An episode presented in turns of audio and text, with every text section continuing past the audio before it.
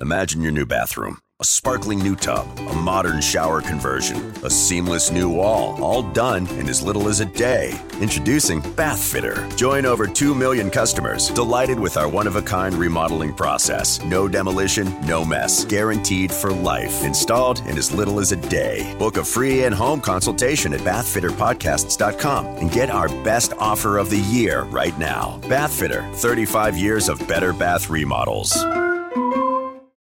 People celebrate the holidays, but you, you dominate the holidays. You deck the halls, the mantle, and anything else that will stand still. You deserve a bold cold brew that's as festive as you.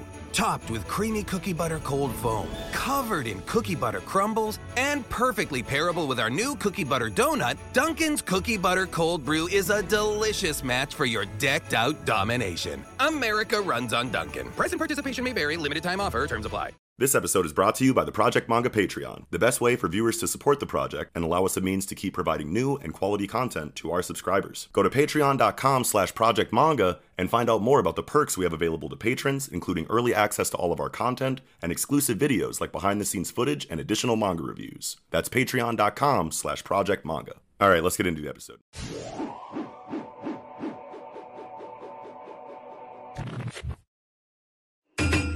What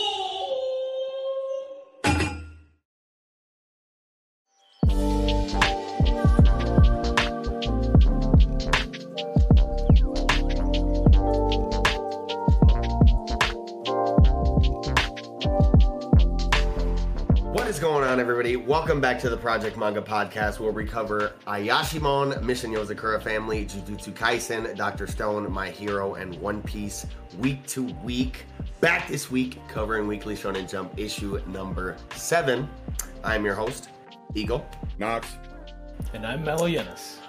And as always, before we get started, we would just ask that you take a look in that description box down below where you can find links to any and all of our individual social media accounts, such as Twitter, online communities like Discord, audio listening platforms to consume the podcast on, as well as uh, ways to support the podcast by, you know, looking at our online store or checking out our Patreon. So, uh, also, while you're down there, you'll be able to find convenient timestamps that will allow you to navigate the video and avoid spoilers for series you're not current in. And also, while you're down there, like the video and subscribe to the channel if you're not already. Yeah. And with all that said, yeah. fire ass week and jump this week, all across the board. For Great real. Bangers. All the across way the board, across. fire ass Absolutely. week and jump. It's one of the strongest weeks in a while, I want to say. Yes, When it rains, yes. it pours, When it rains, it pours. When it rains, it does pour. I swear these manga artists are like, hey, you, you lined up? You ready? You about to drop a banger? I'm about to drop a banger. You good? get it. Gondira? Okay. Gege? Okay, we all here. No, no, no. I need to push up my schedule. I need to. I need to sync up with these guys. Yeah, Hell yeah. Uh, well, with that said, let's uh, jump right into it with chapter 8 of Ayashimon starting off. Don't tell me it's in bad taste. Fire. And uh, Dopo this chapter, man. Yes. Love He's love everything about it. We're Wonder- continuing. Oh yeah, go ahead. No, go ahead. You. I was just I was just gonna say I just love the the way that we're continuing to uh, develop Dopo as a as a character and a villain. I feel like Yuji Kaku's delivery on that front has, has been really interesting and really well paced. Yeah, I think so too. Yeah.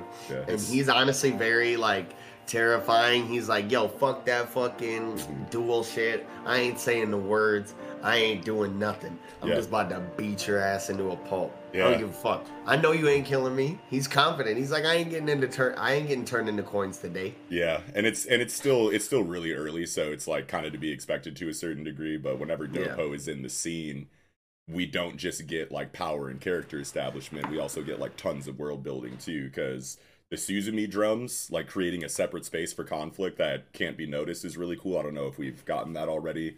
I don't. I, I think that might be new. But the conditions for the ritual duel seem to be um like kind of getting like more like fleshed out here. I think you need to hit like I think you need to be you have to have a particular placement of your goons with the Suzumi drums, and then you have to both agree to duel, and then maybe you have to change into your full yokai form to like kind of complete the ritual or whatever to like well, actually he's gotta- lock it into its rules or whatever. From what we've seen so far, they have to like take their mask off. Yeah, Yeah. like and reveal their you know yokai form, Yeah. and then they have to say the ritual duel words. Yeah, right? That, yeah. Um, I think that's what he's trying to like say here. He's like, I'm not saying the words. I'm not taking my mask off. This is not an official ritual duel. It doesn't follow those rules or whatever. I think is what he's trying to say. It's like I don't Yeah. need to and I don't want to. Right, So type shit. I'm just gonna murk you right here, boys. Shoot him up, like Yeah. snap of the And he- finger. I love it. It's so gangster, and it like it follows the sort of like um like Fey spirit rules, like the idea like never say sorry to a Fey, never like give them your name, never like actively accept things from them. You know Mhm. those kind of things. You have to follow like old school rules to like not get caught up in their magic or you know their bullshit. right. Um, Yeah. so I, cool. I really like that. Um, I think that it's less about like the mask coming off. Like I think that a duel is gonna force them to be their true selves, right? So Sure. if a du- if, if if they have the duel, the yokai automatically unmasks to be their true selves. And because Maruo's a Marabito, he's just I'm just me, man. Like let's go. Oh man, I need more Marabito information like so Yeah, soon. Like I'm I so want it curious. like right now, like next chapter, like type shit. Because if this fight does go, you know, kind of full, full, uh, full frontal, full force or whatever, I feel like that would be- just be a good time to just get Marabito information. You want to have that kind of, um, you know, that kind of situation earlier. I want to say rather than later, because like if you if you if you give them like a transformation to get through a certain kind of situation like later in the game the later you do that like yeah it's hype but like you have to worry about how it kind of um fits in with the rest of the progression of the of the protagonist up until that point i feel like if you do it earlier since we've already kind of gotten a little bit of a hint of what marabito are in this world and this is his first like real kind of conflict that he can't just punch his way through seemingly. I feel like now er, uh, better earlier than later would be to get the the marabito explanation and then build off that you know as the series continues rather than having him punch through a bunch of shit for 50 fucking chapters and then finally you know capitalizing on the marabito information like at a more dire point i feel like would not hit as hard personally. Mm. yeah So I really like the Akari's like reactions to a lot of things that go throughout the chapter. Um like I I really liked like the moment where he cries oh sure just to skip a little past like the fight because the fight's amazing and I Yeah. think we'll definitely go in depth on that. But right like, right right there's this moment where um, he sees the horn, the car- carved horn sheath on page 15 and cries on page like 18. Um, ah yeah yeah yeah and, and after seeing that and like seeing like the ice abilities in the fight, um, it made me wonder if he was sort of like like a Yuki Onna type yokai, you know, Okay. the ice the ice woman Mm. and because like dopo is like masculine presenting but there's a lot of feminine traits and like demons supernatural creatures are always in my mind as seen as sort of like they are beyond gender they choose the form that suits them the best Yeah. so i wonder if dopo kari is actually like a yuki onna ice woman Mm. and that they Ooh. had affection for the previous chairman Kyo, yeah. Y- Yeah, because I feel like they're just like they were a little jealous, Yeah. right? Like th- th- it seemed like this is emotional. This is something that tied to them, and there's a reason why they were like, okay, you know, if I can't have the person, I can have their legacy, and maybe that's why they took over the Enma Syndicate Sure. because they're like, if I can't have you, then I can have the thing that you were. Yeah. Ah, yeah. Um, Yeah, I didn't I didn't really think about it like that. Like I definitely felt that Dopo had some kind of sentimental attachment to the previous chairman Kyo, and that's why like the tear kind of came down. I didn't think about the ice woman. I didn't think about jealousy or anything like that. The way that I kind of looked at it was, it's like, hey, chairman died. We all fucked with him, but we were all kind of waiting for our chance to kind of be him or be them. I mm-hmm. don't, you know what I mean? So once his death was kind of confirmed, naturally all of the other syndicates would be like, all right, I'm up next. You know what I mean? Like, this is just the natural progression of things. I feel like I have what it takes to be the next chairman. I'm stepping up to do that. mhm. And then now being reminded, you know, of, of Chairman Kyo in this way, brought about a tier of like, man, I really miss that guy, but like this is the way the world is now. Like I'm on top now. Like I I run I this I run this yeah. shit now. You know what I mean? Like kill the girl. That sucks that, you know, Kyo had a daughter and like I respect that about, you know, Kyo and you know, I feel things for that, but at the same time it's like this is my playground now. Like we got to keep it moving, you know what I mean? It's kind of how I interpreted the scene. But Yeah. but that that ice woman that ice woman shit is cool because like you never know when that lore research is is going to come out, you know, inside of inside of this series because Yuji Kaku if there's one thing that he's really good at, it's research on the subject matter that he's writing about, you know what I mean? So like you see that all Yeah. all all over Jigokuraku, you know what I mean? Like that he's real serious about that kind of shit. So you literally never know when that kind of stuff can pop up in I thi- Ayashima. yeah.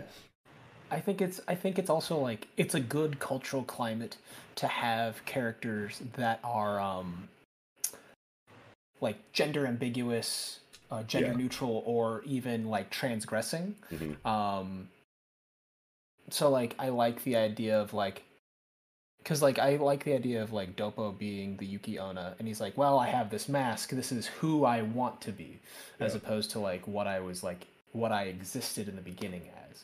Yeah. So I like the idea of transformation. Um, and like the part where like they get punched and they kind of turn into like a snow a little bit, where like they get Yeah. punched through the face. Yeah, yeah, so that's yeah, yeah. kind of where I, that's where it started getting it, and like the fact that they created like this large crystal Yes. scythe out of their arm. That was super cool. Yeah. And I like that it's like non-fire. Like they're like fire, and I was like, ah, sacred. Yeah. Okay, got your little tricky trick. The ability to steal heat is really cool, and I think that like your ice demon or uh, ice queen like thing, like kind of like is starting to to make a little bit more sense because like not only is he just stealing heat, but he does kind of seem to break apart like snow when he's punched in the face. I was wondering what that effect was. I was wanted to ask you guys what you thought about that because it doesn't seem like it's just regular regeneration or you know or anything like that or or whatever you know you'd think when you first look at it it does look like it could be a snow effect inside of Yuji Kaku's illustration style Yeah. Yeah, it could be Um, snow or. I mean, it's tough to say because Yeah. it doesn't look like snow or ice breaking apart. right It just looks just more looks like deleted a paper kind of thing. you Yeah, know, yeah. like- I don't know. it's hard yeah. to say. Exactly. It's tricky. Um, though I like that they're using like. He... I think that like Dopo is like a fantastic like torture oriented bad guy. Like Yeah. his dialogue for that is just like, geez, that must hurt. What's that device used for? They're gonna do that to me later. Getting to think that that's what breaks people's spirits, and then Right. like him like casually breaking down what his abilities are doing to you is like, yeah, if you freeze apart, you'll never get full function, even if you thought, because water in the cells expand, freeze, and shred the cell walls. yes and it's just Yeah. like it's just like this very like matter of fact, very Yeah. clinical, detached, impersonal yes thing. He's I got being a gangster down to down to a T. He knows how to talk to you. He knows how Murders. to like be cool while also giving information. You know what I mean? Like when he's talking about torture, and he's like, "See, you try to torture someone for information, and sometimes they can just take it. Or on the flip side, they could be so weak that they just die on you. But you torture someone in front of them." And that, you know, becomes a little bit more cause for compassion and just like them doing what you want them to do because Yeah. it's not about them it's about someone else. And the- especially inside of shonen storytelling and just manga storytelling in general you do get a lot of characters that are on some i don't care what happens to me type shit. Don't fucking hurt my friends or family. You know what i mean? So it feels like it's kind of playing on that while establishing this very like robert de niro in casino like joe pesci in goodfellas kind of like gangster villain that knows how to use you know real world physics and explanations for things to to to help plant that seed of doubt and worry. You know like whenever someone's when when he's explaining like cell walls and freezing and shit like that like me personally i was like yo that makes a lot of sense oh my god Yeah. that would suck like yo like when That you yeah when you get scientific with it it's like okay now i believe you even more you know what i mean and it's like Yes, now i'm even scared more scared type shit I'm already worried about getting frostbite. Mhm. Just every winter, it's a little in the back of my mind. I'm like, I hope I don't have to like go anywhere for like extended periods of times. Like, yeah um, but like I live much closer to my workplace now, so it's a much easier walk. Yeah. Um, but it's just like it's like oh, frostbite just sounds so bad. Ever since I watched that movie Mr. Deeds, I've been terrified of getting frostbite. Thanks, Yeah. Adam Sandler. Yeah, yeah. Uh, But nah, man, this chapter did a lot for you know the advancement of the plot. Um, but it was also you know packed with a bunch of cool subversions that play against the expectations that the series have kind of set up for us so far.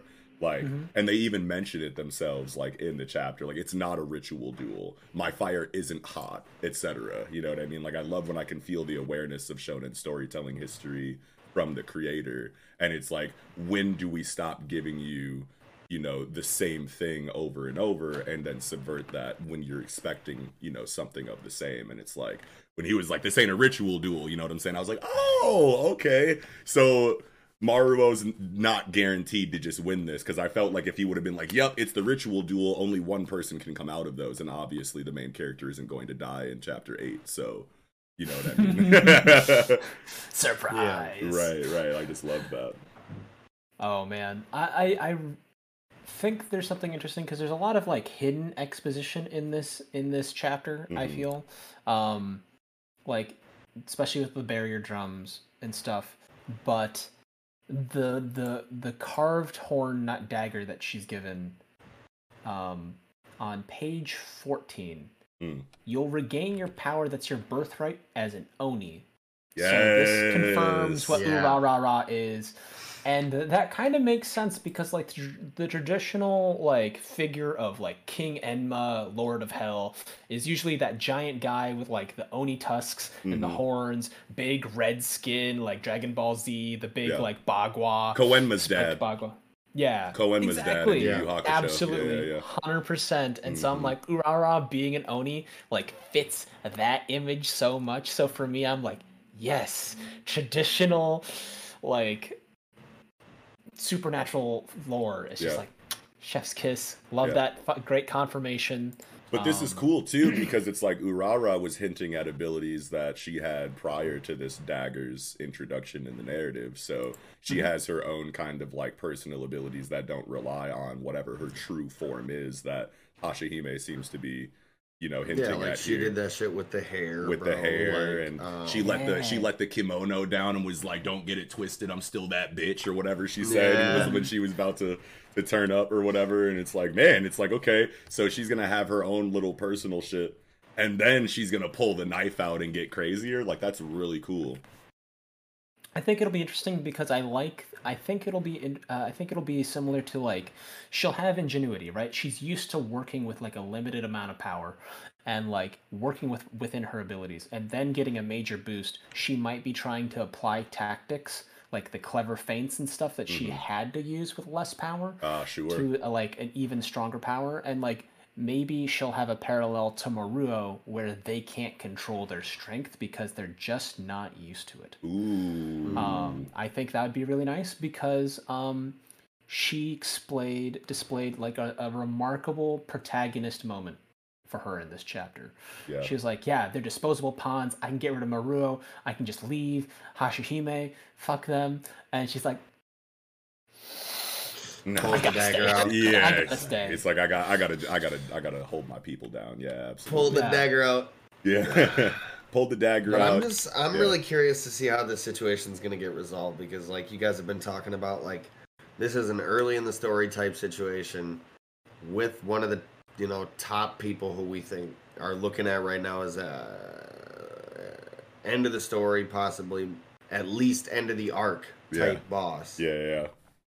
And the main characters have to get out of it somehow so Yeah. i'm just i'm curious to see how it's gonna get resolved here Yeah, I know, because it's like I feel like it has to be just interrupted. Like, you know what I mean? Yeah. Like, there's no way Dopo goes down this early after being built up so well, unless fucking Yuji Kaku just has a litany of incredible main villains that we can just go through. You know what I mean? Like after like however long, you know. But it seems like Yuji Kaku is really trying to set up Dopo, Dopo to be a a consistent factor in the conflict for at least a little bit longer than maybe even a first arc. Like I can see him lasting like at least like 30 chapters. you know what I saga mean? type. Yeah, type shit, you know what I mean? But but yeah, I love I love the the Urara like moment of staying to fight for Maruo because after that, when she does stay, then we go into you know Dopo talking shit to her like you know, there his his people are like, didn't you just say that you know she's Chairman Kyo's? He's like, hey, don't worry about that. It doesn't matter. Blow her brains out.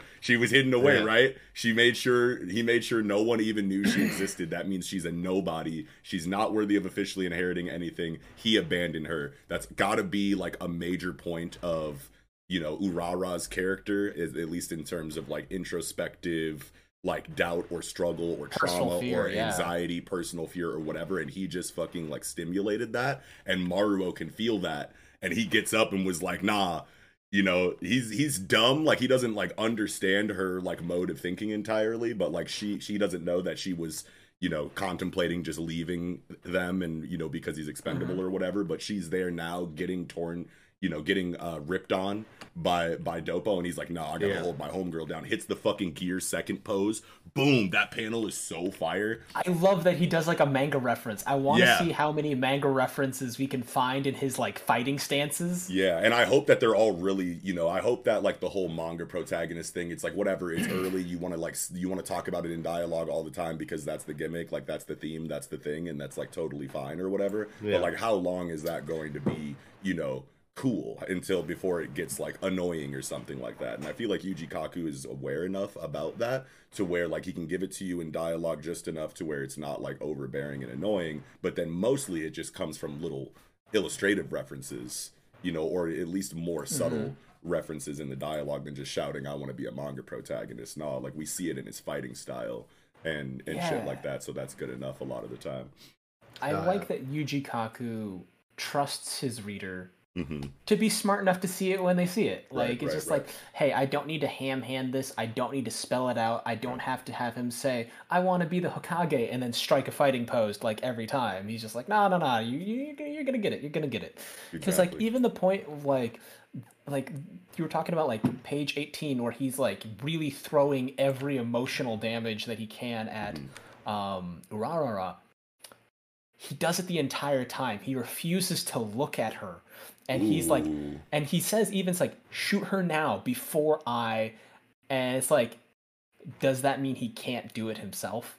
Does that mean he can't bring himself to do it? And he's like, no, no, no, yeah. I can't do it. Men, take care of it. I am deferring responsibility for this action Yeah. because I cared for the Kyo family. Yeah, I'm thinking maybe like, you know, shoot the girl, do it before I change my mind, before I, Mm-hmm. you know, get too sentimental in the moment and let her escape or something like. Yeah. Yeah. I think you're spot on with that. That was fire. I think so too because like he refuses to look at her and the way he like really tears her apart it feels like um a, like like an emotional like reflex right Mm-hmm. like they're like oh no no I have like I had a plan I was going to do all these things I've got new information fuck I hate this I don't like how I'm feeling about this Yeah. I'm going to violently react the opposite and try to find justifications Yeah. to hate her wow. Fuck yeah. That was so well said. I, I love that. I'm, I'm right on board. I'm on board with that as well. Yeah. Um, so I feel like eventually he might try to like get them into the Enma Syndicate. Oh shit, he might fight Maruo and like the interruption is I don't want to fight you anymore. I want you to join my team. Yeah, and then they've already started war with every other gang. So now Mm. Maruo would have a bunch of people to fight. And I think it would be fitting with the series because like on page 22 23 at the end of the thing he's like i admire your loyalty and he's like loyalty what do you mean this is gratitude all i've been waiting for is a fight and you're strong you're a scumbag and you won't go down no matter how many times i hit you this this is a first for me Yeah. i think i'm in love yeah, straight up. Yes. Right. Oh Dude, man. I, I love Maruo. He's so gritty, and I'm like, oh, this kid's bro- this kid's cracked. He's Yeah. broken. I love him. Yeah, look at this so fucking panel up. on 22. Like, this is gratitude. Like, he just looks like such a menace. He is a menace to society. Yeah, I mean, up. did you see what he did to that bakery? yeah, for real. For, do you see what he did to everything that he's ever come in Everything he's contact ever with? touched. Yeah. He's Dude. fucked up though. Like he's about to die. Who, Maruo? Yeah. Yeah, he looks he looks pretty fucked up. But Like that last panel. yeah. yeah, you never you never know. 'Cause I want to see I want to see how this pans. out. I'm really interested because I like I love that Yuji Kaku has created a thing where it follows a lot of tropes. It has enough subversions where I genuinely don't know where this is going. Right. And I love I've got that a couple feeling. theories, but I love that feeling. It's Yeah. the best. I'm so glad we picked this up this series. I was Hell like, yeah, yes. dude. Yeah. Um, but that's it for Ayashimon for me. Yeah, I think I, I'm think just I'm good stoked. too. I can't wait till the next chapter because it's like the, the the last thing that I'm kind of waiting for in Ayashimon before I'm like, yep, this shit's good. Don't got to worry about set it and forget it kind of thing. Is like power for Maruo. You know what I mean? Like Yeah. he's hit a wall here now to where his current fighting style just is doesn't seem to be enough. I can't see him outright defeating Dopo this early. So after whatever interruption that happens, this whatever the next stretch of storytelling is would be a great opportunity for us to learn more about how Maruo can compete effectively in this series against stronger Ayashimon than the ones that he's kind of been facing and Dopo kind of Mm. entering as that first example of why it's important that Maruo learns more about the underworld and what it means to operate inside of it is going to be really important, you know, depending on how this fight in particular kind of ends. So hmm I'm dumb excited I- for the next chapter. I think with how well he did on uh, what was the power system in um, Jigo uh, Jigo Kuraku? Kuraku. Jigo Croc Tao? Yeah, yeah, yeah. Tao. I think with how well he did with Tao, Exactly. I think Yes. you know, I be We're gonna be good. He knows how to do a good power system. Like I really need to start. Uh, I start just started like the first like three chapters of Jigokuraku personally, so like I need to check that out. Oh, Um, I didn't I'm know gonna- that you hadn't read Yeah, I'm Jigo gonna really enjoy- yet. Well, everyone's been talking about it, so I was like, I need to, I need to catch up, bro. But, like, Oh man, um, yeah. I wonder if um, Urara like gains more hair power. You know, Mm. because she already used her hair for a while. So if she can like further enhance her hair once she unsheathed the sword, the the dagger, Mhm. would she be able to like use her hair and like wreath Maruo in like demonic hair armor? Because she, be, because she does like little like little spiral drills of hair. She did Yeah. that once. Yeah. What if she creates like un, like um like she cuts off a chunk of her hair, wraps it, ar- it wraps around like his fists and becomes like a little like knuckle dusters, Yeah. like spiked knuckle dusters, and he's like, yeah, demon energy. Yeah, that yo, if that's like the way that they kind of link, since he's like not actually an Ayashimon, obviously they're talking about Marabito stuff, so he'll probably have a power Mhm. set inside of that eventually. But in the meantime, kind of um, you know, to make up for his lack of Yojutsu, just teams up with fucking Urara in that way would be so fucking sick. Yeah, and yeah. like I think with like cutting hair,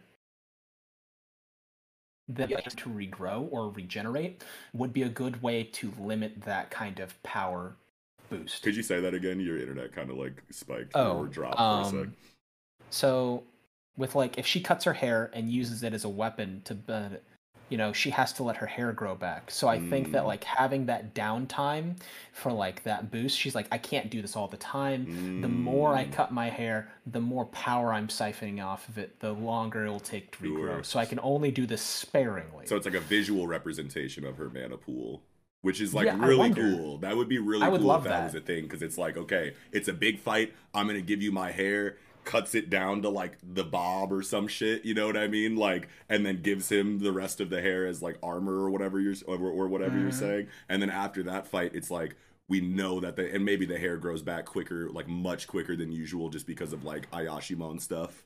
You know what I mean? Yeah, But like you never just know. You never seeing her with less hair as they go into the next conflict means that they don't have like the full range of capabilities that they had in the last conflict, which builds stakes. You know what I mean? So that would be really cool if there was a physical representation of that. That would then somebody lops her shit off in one arc, and they're like, "No!" yeah, like at the start of the arc, like someone ninjas behind her and just like cuts her hair off Oh, before the conflict even starts. No. She cuts off like a big chunk of hair. She throws it to Maruo, and then one guy just like super speeds, grabs it into his hands, and like incinerates, it. Incinerates it all. It's like, It's well, like- you don't have that trump card now. Now what are you gonna do? Like, Yeah. yo, that'd be I want- crazy. But I, I think that's a good way to like limit uses of boosts. You know what I mean? Like sure. you can't just Power Ranger your way through this. Yeah, yeah, definitely. I agree. And I and I That's love it for that. me. Yeah, yeah, and and I'm I'm good on Ayashimon too. I also am good on Ayashimon.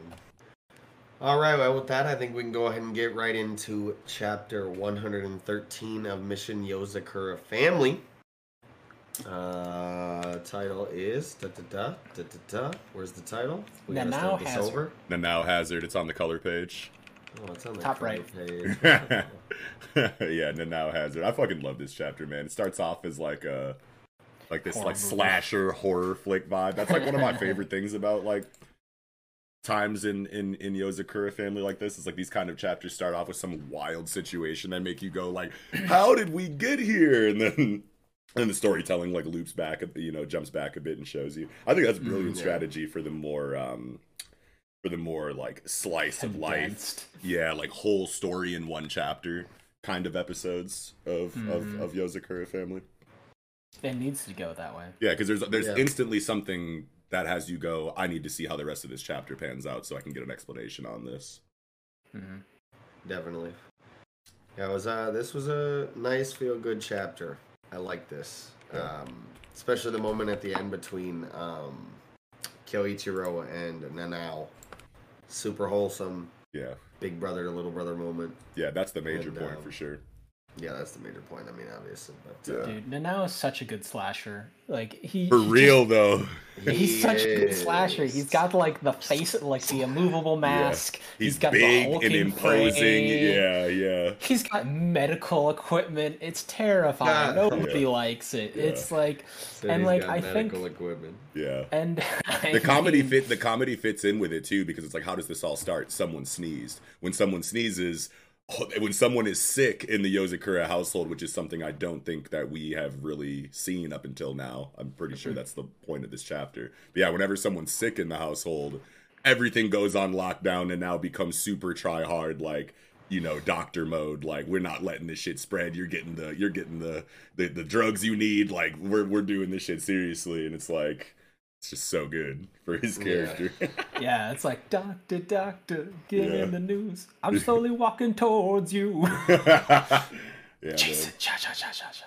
yeah, and I was I was talking about it Oh. on Twitter too a little bit about how like any any sibling can be paired, you know, with any other, and there's always such a dope dialogue, you know, between them, and there's Mhm. always some you know amazing connecting theme between the two siblings that are interacting that just make the scene pop. You know what I mean? Like this is first eldest son talking to youngest son. Like that's so relatable for a lot of people and it just makes so much sense that this would be the kind of conversation that these two specific characters would be having with each other and it's just it's just so so good. It fits so well. It's so organic. It's so brilliant in that way that of how Gondaira does that with his character dynamics. Yeah. hmm Yeah. Um, I don't know. I feel like it's also like, um, super topical after like three years into a pandemic where everyone's just like, "Hey, you're sick. Okay, we need to we need to take care of this." And it's like, Oh, "Hey, yeah. man, let's relax. Let's relax." It's like, "No, no, no, we got it. Yeah, Gotta do it. No, Come I- on, I, man. never even thought about that. There is like kind of you know like a really strong prescience to it in that way with with coronavirus and shit like that. Like It's it's super topical, and Yeah. like now is just like, nope, we're gonna we're gonna fix this shit right now. no ifs, ands, or buts. I like that like because like the Yozakura siblings are all mostly kids. Mhm. I like that like they have that fear of needles and stuff, Yeah. and they're like, come on, you're spies and you're afraid of just little injections. He's like, shut up, you don't have to do it. And he's like, no, no, I was just thinking to myself, I've done so much worse to myself. yeah, Let's Man. be honest. yeah, Um, yeah. Um, I like how he bypassed his own siblings just because of his knowledge of them. Like Mm. the the wall moment. He's just Yeah. like Yo. I was just looking Oh. at page 11. I've got the hall sensors. He's like he's like the walls are outside your range of sensors. That's basic knowledge, Shion. yeah. and what did Oh, he say so about good. Shinzo? Did he say anything about Shinzo? I can't remember. He's like, Imagine your new bathroom a sparkling new tub, a modern shower conversion, a seamless new wall, all done in as little as a day. Introducing Bath Fitter. Join over 2 million customers delighted with our one of a kind remodeling process. No demolition, no mess. Guaranteed for life. Installed in as little as a day. Book a free in home consultation at bathfitterpodcasts.com and get our best offer of the year right now. Bath Fitter, 35 years of better bath remodels. Membership fees apply after free trial. Cancel anytime. Can I be real with you for a second? That goal you have to exercise and eat better, you really can do it, but nobody is going to do it for you. Nobody is going to push you out of bed to work out. Nobody is going to make you eat better. But here's the thing nobody has to because you can do it if you have the right tools and a community that cares about helping you get results. And that's us, Beachbody. Two and a half million people, each doing the Beachbody program that fits our own goals. Over 80 to choose from, some that take just 20 minutes a day. Nutrition plans that teach you how to eat healthy and still enjoy food. What we all have in common is we know it's not easy, so we help each other. It's as convenient as your TV or laptop, but you need to decide that you're worth it. That's why I'm inviting you to try our amazing Beachbody fitness and nutrition programs. Let us help you succeed. Here's how. Go to beachbody.com to claim your free membership and start feeling great. Oh yeah, he's like the walls are outside your range of sensors. That's basic knowledge, Shion, and then your awareness of family is lax, Shinzo, because it's like you're older. Like you should fucking be ready for you know How did you everybody's strategies the way I am. Yeah, you know what I mean. Like, yeah, that shit's great. Yeah, Um, I love that. Also, the fact that he's enhanced himself to the point where he's just like, yeah, I can just smack uh that like lightning bolt that you Oh, shot yeah, at me. beep, I don't care. backhands that shit. Yeah. My cell since my cell layers are so thick, your attack only tickles a little bit, and it's like And then that yeah. smile, that goofy smile, Yeah. just zoomed in. I love when. Yeah. I love in stories where you have a character with like a fixed facial expression either because they're wearing a helmet bucket or whatever this Mm-hmm. is or they're wearing like a legitimate like you know iron man helmet or something or whatever i love when the illustrator is aware of that and like positions the character in ways to where it feels like you're seeing emotion from that mask when you're really not you know what i mean? Like Mm-hmm. a good example in the west for this is like robot from invincible you know what i mean? Fucking same face at all times, but the lighting, the the the angle, the yeah, you know, but yeah, shit like that Love can that show you, you know, emotion in the mask or the helmet, which is which just always slaps. Robot has like so many like bitch please moments. Like, really, Yeah. motherfucker? Yeah. yeah, straight up. Fucking Oh, uh man. man. now I'm like thinking of like even more like examples. Uh Genba in Elusive Samurai. Yes, Fucking, um, Mandalorian. uh, ooh, yeah, I haven't seen Mandalorian, but that's probably got a ton of those too. Some of my friends have been telling me about that stuff. And they're just like, yeah, he seems so expressive despite Mm-hmm. having no helmet, like a helmet on all the time. Yeah. And I thought it was really interesting the way that like he really operates with having a helmet where he moves his entire body and not his head. Oh yeah, yeah, yeah. He just like shifts wherever he's looking. Oh, I remember we talked about this a bunch when we were reviewing Chainsaw Man too, about like the range of emotion that Denji's chainsaw form face can Yeah. like kind of have subtly. Yeah, yeah, yeah. Yeah. some cool shit, man.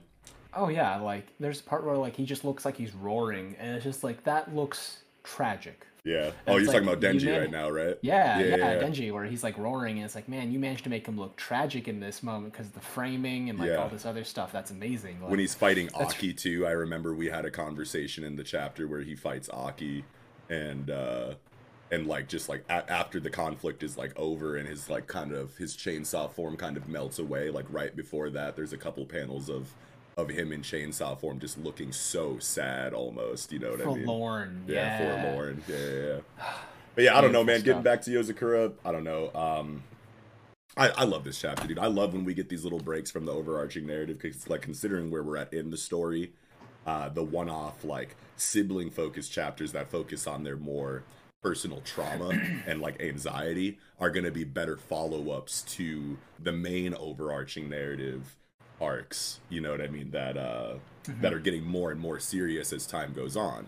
You know what i mean? Like there's always going to be comedy and cutesy romance shit because that's just the kind of you know family that that they are and the kind of manga that this is. But these more introspective one-offs that focus on siblings like personal struggles and how they overcome them with specific interactions between specific family members hmm like it just feels much better for these newer in between arcs because we're at a point where we know these characters well enough already. We're past that initial characterization and development. It's time for growth and progression inside of the characters and the best way to show that is by giving them storytelling like this later on in the story. You know what i mean? So I mean, also I like the little like um, page 16, 17. Um, I really like that the uh, when he's taught when Nanao is talking, he's like, even though it's my specialty, I'm powerless. It's the opposite Kyoichiro. Everyone coddles me because I'm the youngest. He doesn't make eye contact, and even the dialogue bubbles cover his eyes. And it's like these are thoughts that he has to himself. Uh, and like it's like you know it's masking who he is right? As Yeah. opposed to like the truth of it where like when he's talking about, about like we are the yozakura siblings we are each other's families and converse superiority and inferiority doesn't matter.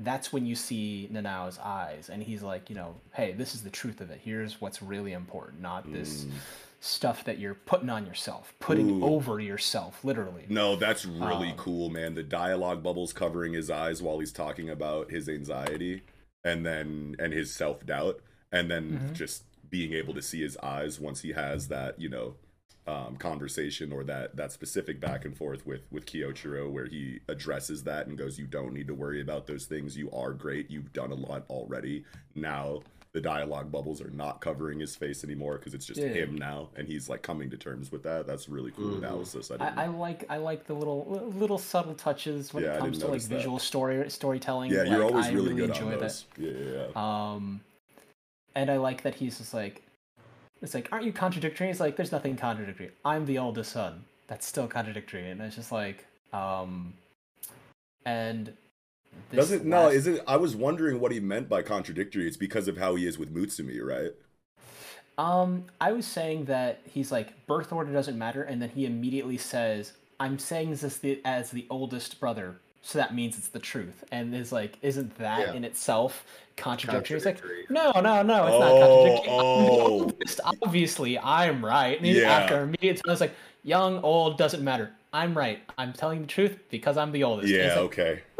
Motherfucker, you just you just Yeah. saying shit whatever you what you want to say, don't you? And he's like, maybe, okay. maybe. I was like, I totally didn't get that at first, but now I do. So thank you. Yeah, I thought it was cute, very cheeky. Yeah. Um, on like page twenty one, the like super bitter medicine is probably the most like accurately Asian thing I've ever seen. Um, because when I was 19, I caught dysentery and mono at the same time. Oregon oh Trail myself. God. Oregon Trail. went- I was about to say. yeah, yeah. I, I I was in the hospital for like a couple months. Oh my Um, god, dude. But they had me eat so much garbage herbal medicine. Like they had like a bunch of herbs pounded into like a like a thick paste and it was in a plastic bag and you unzipped it and you dumped boiling water into it shook it all up to make it like dissolved and drink it all. And it was always like the most vile shit i'd ever had. Jesus. but like like chinese medicine is like their preventative medicine is so good. Like i've been taking like this like jade windscreen like bitter medicine like every day for like last two three years and i still haven't had covid Oh, nice. yeah Nice. and like i'm i'm around people like Yeah. I, was I am around people at my workplace that are like, Yeah. you know, or like, they're like, oh yeah, I was exposed over the holidays, or like, oh this and that, and I'm like, I had lunch with a guy who told me he posit- tested positive like the next day, and I was like, all right, well I'll just hang out and get tested. And it's like negative still, and I'm like, cool. He was Damn. breathing right in my face. How? How? system Like, is Yeah. fire. Yeah. So like, I just think it's really interesting on that point, like, Hell yeah. um, especially like the herbal medicine, because it is so fucking bitter. Yeah, and Kyoichiro's like, I don't want nothing to do with that. And they're like, he's like, pin him down. we got stabbed in the neck. Okay, we had to run from the now. We were fighting for our lives. Yeah, and you could just hear him this. screaming in the background, like, yeah! you know, like that's that uh, that that one background scream that's like always used in like SpongeBob and shit. The Wilhelm scream. Yeah, yeah, I don't know what it's from or whatever, but yeah, everybody knows what scream I'm talking about. My leg. yeah, type My leg. It's when he's fall- it's like when he's falling down the giant like elevator tunnel. It's just like ah. Yeah, it's like it like it, like it's like literally like the onomatopoeia or not the auto, like the the dialogue, the the specific lettering for it, just like the G into the Y into the A. Yeah, like I could just hear it, like yeah, type shit. But yeah, that's all. uh That's all I had for Yozakura, man. I don't know. Yeah. Um, great. And now in Kyo Kyoichiro chapter, bro, like Yeah. yeah, I was waiting for this interaction and I didn't even know it. You know what I mean? Like it was it was right on time. I feel like for both characters.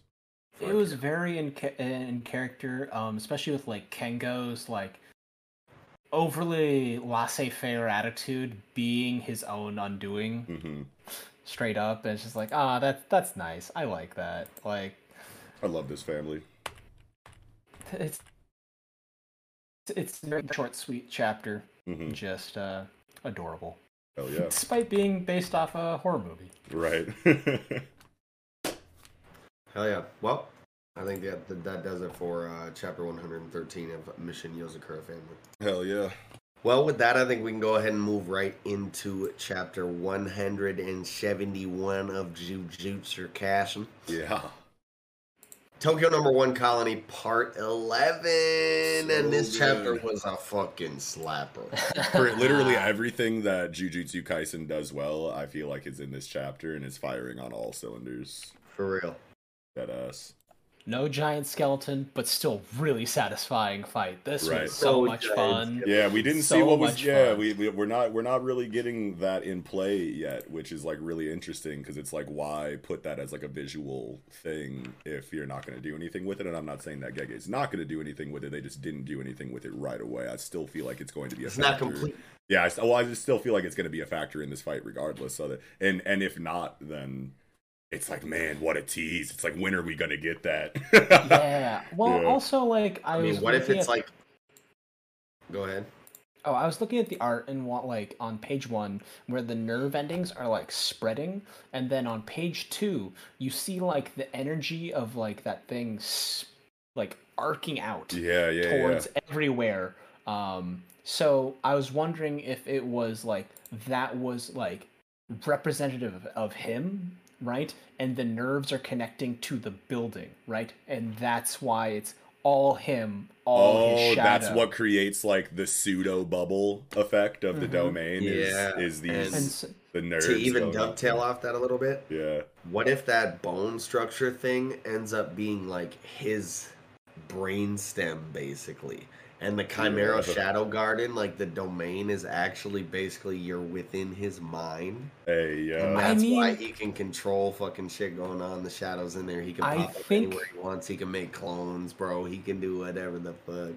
that's actually think- pretty cool I- to think about. I think that's actually more accurate because, like, I like that he creates like a brainstem out of his own cursed energy. The nerves, you know, expand and like connect the space with that, and then like every shadow puppet creature that he summons is part of his imagination Yeah.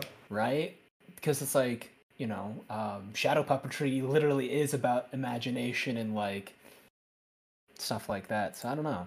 Um, yeah, I liked that like Reggie was still super confident and like using like the esoteric technique, hollow wicker basket, which is like the proto simple domain. yeah. This is what makes me like. I think I'm a little bit more on board that Reggie is, you know, an Old an sorcerer. old sorcerer now. Just just off of that one narration box, like this is the original form of the new Shadow style simple domain, and it's like, Mhm. okay, well. Yeah, that's that's pretty much seals it for me right now. You know what I mean? Yeah. It's like, why would he have access to this unless you know he specifically comes from the clan that you know created the technique or or Yeah. whatever. He could still be a modern sorcerer, but like this just makes me feel really strongly that he's an old school sorcerer, at least in, at this point. Mhm. I mean, I not mean, even, even- necessarily. He could be, you know, because I'm sure receipts in in a rudimentary form at least have existed for a long time. Like Mm. people would at least record like, okay, this person bought this um, item for this much. Yeah, You know, I wonder so how far back I guess receipts go in history. That's a good question.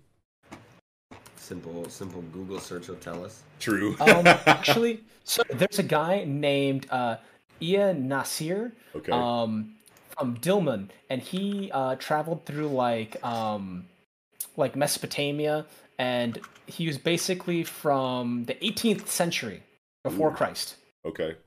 Um, and they have receipts about him selling poor copper and ripping people off. And apparently, some guy collected all of the bad complaints on these stone tablets hmm. about Ea-nasir. And that's the only reason we know about this guy. And let's be honest, it was probably that guy who was just like, yeah, I ripped off all these people, my little trophies. Yeah.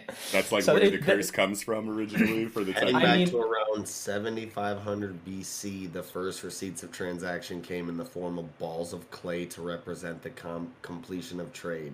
These were usually related to the exchange of livestock or occasionally Mhm. beer.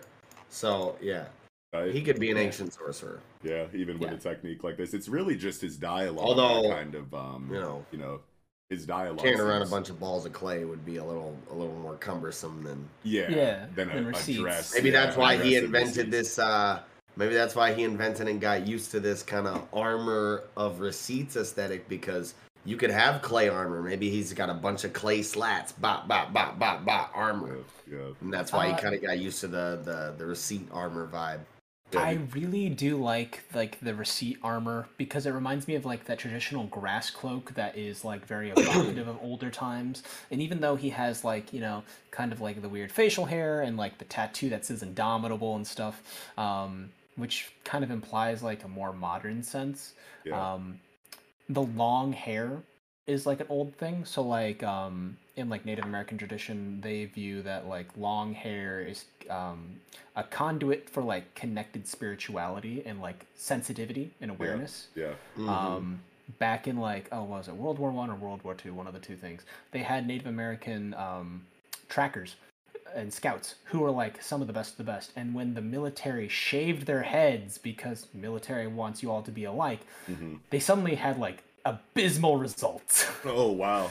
like their effectivity like dropped down drastically and they changed policy i think because of that they're just like we fucked up somehow we don't Yeah. know what we did but we, We know that it." after we did this Yeah. it got fucked Yeah. so let's let's maintain this we Yeah, I need all the know. advantages we need I, um I like the idea of Reggie being an, an old school sorcerer. The only Mm-hmm. thing that that really just kind of sets that back for me is his is his dialogue just feels really modern. And and on top Mhm. of that, he seems to be like really familiar with modern technology. Like he he spawns the fucking Mary redeemed a $50,000 cash prize playing Chumba Casino online. I was only playing for fun, so winning was a dream come true. Chumba Casino is America's favorite free online social casino. You too could have the chance to win life changing cash prizes.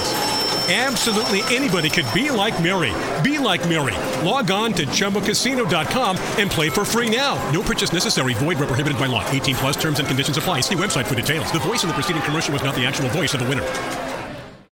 you know, he spawns the yeah, he spawns the, fucking yeah, the the moped and just hops on that bitch, confident as hell as he's riding through. And it's like that can be explained inside of the technique too. It's like whether you're familiar with the appliance or or the item or not, the technique just gives you all the information that you need in order to use it effectively. Like that could totally be a thing Um, too.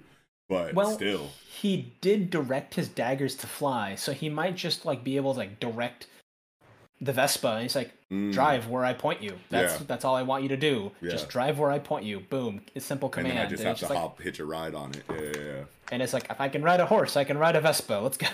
Right, yeah. Um, but yeah, I'll um I. It's hard because like the word esoteric literally means um intended to be understood by, By only few- a small number of people. people with Yeah. specialized knowledge. Yeah. And I was like, all right, all right, but like that's a lot of jujutsu stuff in general. So Right. like.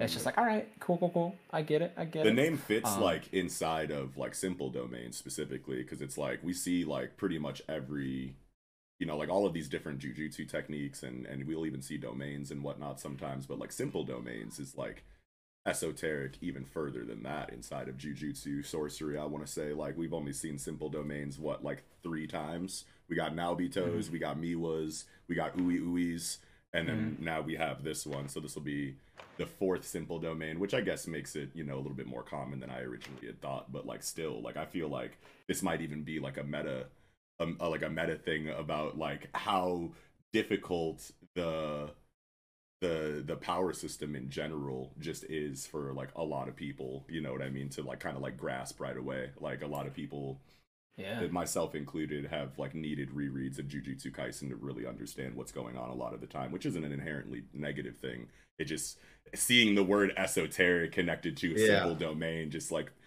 feels meta to me on behalf of like gege but I think it's really interesting because it does like um it implies a sorcery meta, right? Like when it comes to video games, you talk about like, okay, these characters, these builds, like in like Smite or These Dota or League of. Legends, like yeah, it's like these items, these builds, these runes, they're gonna be very effective at these kind of things. We build these things to counter that, Mhm. right? If you have a life steal deck, then we have a life then we have a heal cut response Right. right? So like i like that simple domain and hollow wicker basket are, are things to negate the surefire techniques of domains. Because if that didn't if it's it's like um it just makes sense right? Like if you have era if, if you have um a gun a bulletproof vest is the the like immediate the thing. Counter if you yeah.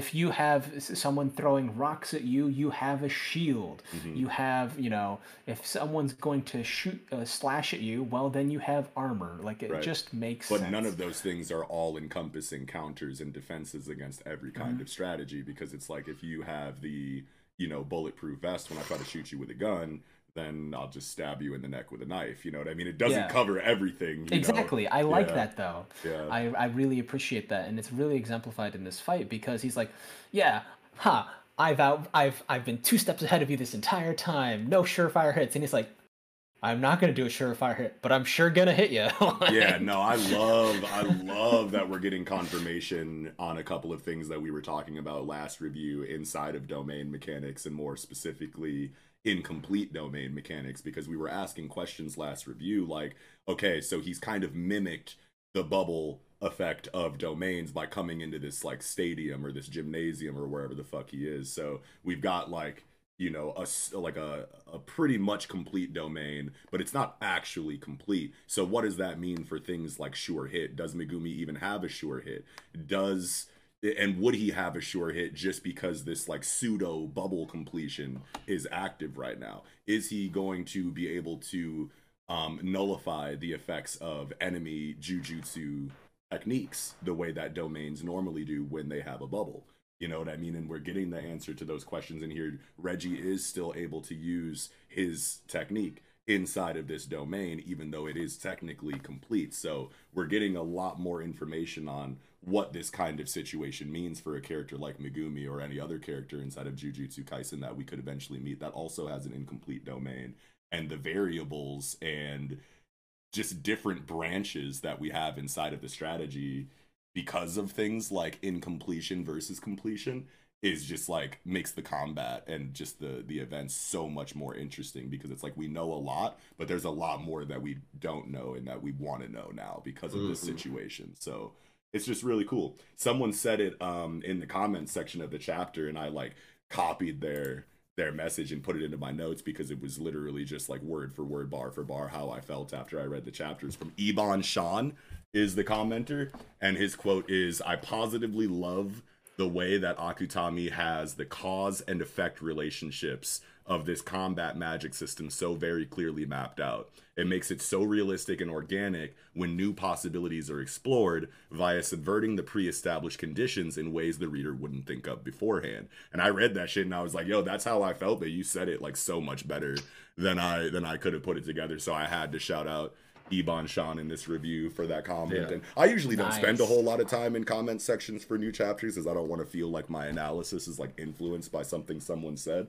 But like I saw a comment when I was glancing through that like triggered me about someone complaining about how convoluted the the combat mechanics and the system inside of Jujutsu Kaisen is and how Like I don't remember exactly what they said, but I just remember just being like It like, felt wrong. Yeah, it just felt so so wrong. like, and I don't like, agree with you at all. I'm... and, yeah, and like convoluted with like the connotation that that user kind of had on it. It's like no, like more complicated than shonen power and and combat usually is. Like sure, but like that's not really Jujutsu Kaisen's fault. You know what I mean? Like not having the full picture your first read doesn't equal convoluted at least not in the way that that this person was kind of trying to go about it. Like gege caring enough about power in their series to make sure that the events are all logically and technically consistent you know and feel good to the people that have been paying attention is not a bad thing. You know what i mean? Like just go fucking read it again.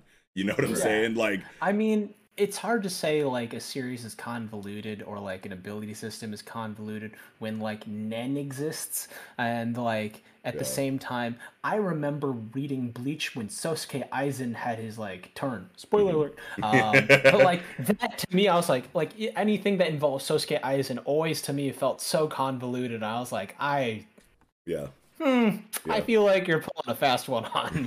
yeah, like wait a minute. time. Yeah. Wait a minute. but like minute. Jujutsu Kaisen, like no, like it doesn't. And I feel like it. I feel like one of the the the factors of that is just could be potentially. This is just like off the top of my head, but like it's it's viewed kind of um on the surface as like a more meatheady kind of series, right? Because the Mhm. action is so you know well High done octane. and so high priority inside of the creators um inside of the creators uh, motives for the series right? Because it's like it's like when you when you break jujutsu kaisen down it's like what are the things that stand out to you? The fucking action choreography is one of those first things right? And it's like so when you have that translated so well into the anime as well you get this could potentially get this idea that jujutsu kaisen is a meathead series. But while it's being that way you know like while it's focusing focusing on the action the action is so in your face and high octane and well executed like you could very easily miss a lot of the subtle deep character and power system writing in between because you're so you know focused on how crazy the action choreography is. So then when it does get to a point to where you need to understand the power system to a certain degree to un- even understand the action that you're looking at i can see how people who really haven't been paying as much attention as they should up until this point where the, the technicalities and the mechanics are so apparent in what's happening in the action you'd go whoa whoa whoa wait a minute this is convoluted this feels contrived this feel you know you have all these negative things to say about it because you just weren't the mm-hmm. kind of reader that the creator you know was you know kind of catering to at that moment because you just didn't understand what kind of series it was entirely that's like super ranty and like you know like super specific but like that's just the vibe that i get from complaints like those you know so That's fair. Um, I think we fielded some complaints about like the Choso fight in the Shibuya arc, and they're like, Mm-hmm. "How come he's not slowing down after he used all that blood?" And it's like they did state that he is a cursed creature and doesn't actually die of blood loss. Problem solved. Sorry, it's it's just a thing. Yeah. Yeah. But getting into the action and choreography of Oh this, my this shit is God. fucking insane because he he goes into the hollow wicker basket and was like, I'm in a domain. Domains have sure hit techniques. He's not um, you know, considering the possibility that Megumi's domain is going to behave differently than the ones that he's heard about or the ones that he's experienced himself because it is complete, but because it doesn't feel incomplete. You know what I mean? Because he's in this stadium.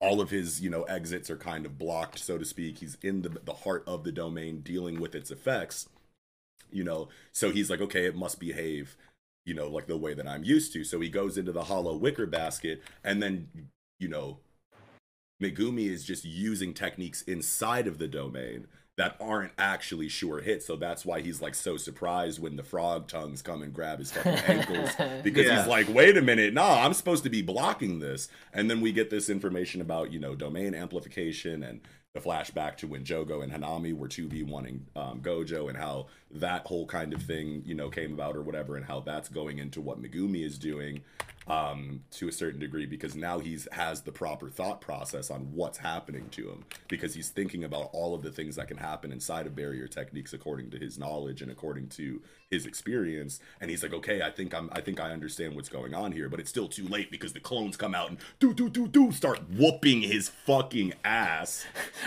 he can't move. Got your legs. Yeah. Goo-goo. I haven't seen a beatdown that brutal since like Nanami and uh, Yuji against uh, Right. Mahito. Like, Bro, get his ass. The get clone ass. fucking comes up and grabs his ankle and swings him towards fucking uh, the other Megumi who's readying like the Barry Bonds home run hit with the fucking He's, sword. he- like- he's aiming for the leg. yeah. Oh, oh. He's like, I'm gonna kneecap you, man. I'm just gonna go right to the kneecap. I thought he was like about to literally just slice this motherfucker in twain with Uh, this. that was a that was the that was the I think that was a baseball bat, legit for real. oh wow. I Yeah. mean, Art he's in got that little sword. He's got that cur- like blunt cursed sword. Oh okay okay. He's got that one cursed tool, and so you know that's the real Megumi.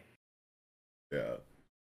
But like, I just love that where he's just like, I got his leg, and he's like, I'm gonna chop it off. Let's go. just like Reggie's fighting for his life. I love it. Yeah. Um, and I like the way that each person like Megumi's smart enough to like. I love that both characters do the smart thing, right? Like they react and do what is logically the smartest possible move each time, but at the same time, they're still framing things in a way that they're like, okay, I don't know how many cards this guy's gonna pull. I don't know what's in his hand. I know what I have. I'm still gonna dole out small amounts of stuff. And Reggie figures it out pretty quickly. He's like, hey man, like, why didn't you have like a bunch of tools and everything? Like, my ability lets me pull stuff out of thin air. You can too, but like, how come you don't? Because if you can, you would. Right. And I love that little observation and like the application of weight because I think it's really cool because it explains simple domain, it explains domain expansion, and we also got like a huge more part of exposition in that moment where he dumps the trucks. Yeah. Um, and he's like, "Yeah, I figured out the secret to your shadow technique. You literally carry weight in your shadow." Yeah. And it's just like, "Oh, oh."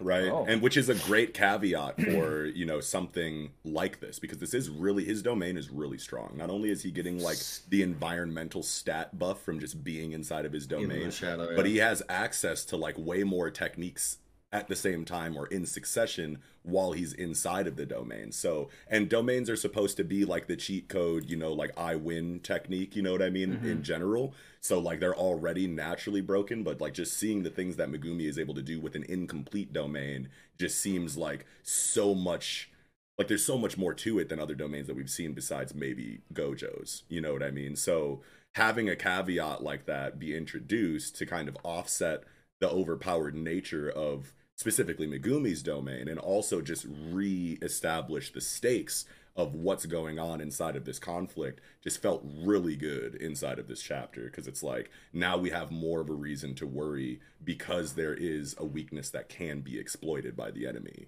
So now the tables have almost kind of turned a little bit in in favor of Reggie but then of course you know we have Megumi's you know final final page kind of uh uh, strategy here with just dropping Max Elephant on top of him and being like, "All right, who can hold more weight, me or you?" Type shit. From pound, just Yeah. just the slap. Yeah. I love that because he's like, you know Yeah. what? I got really pissed off when you threw a truck at me. I'm gonna drop an elephant on Right? you." Yeah, type shit.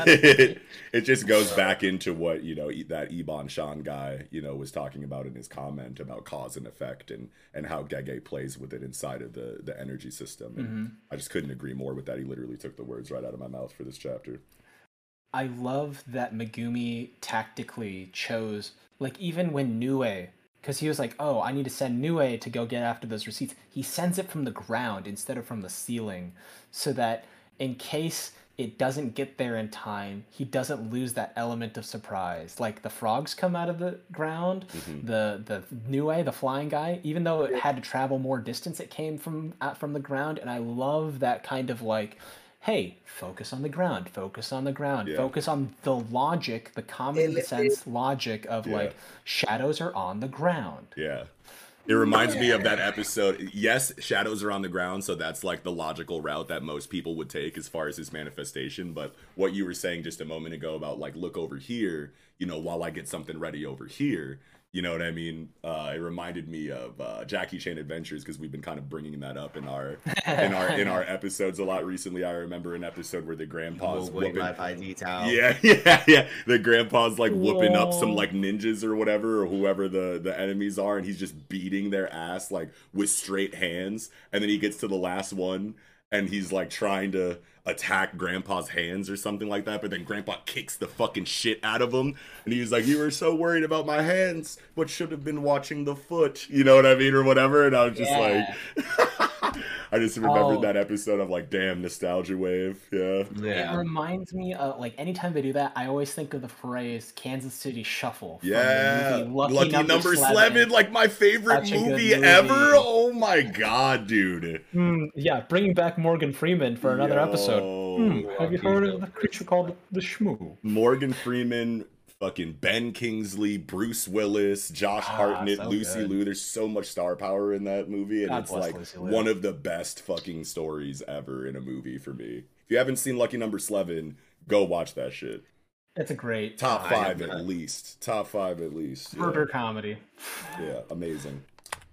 Mary redeemed a $50,000 cash prize playing Chumba Casino online. I was only playing for fun, so winning was a dream come true. Chumba Casino is America's favorite free online social casino. You too could have the chance to win life changing cash prizes. Absolutely anybody could be like Mary.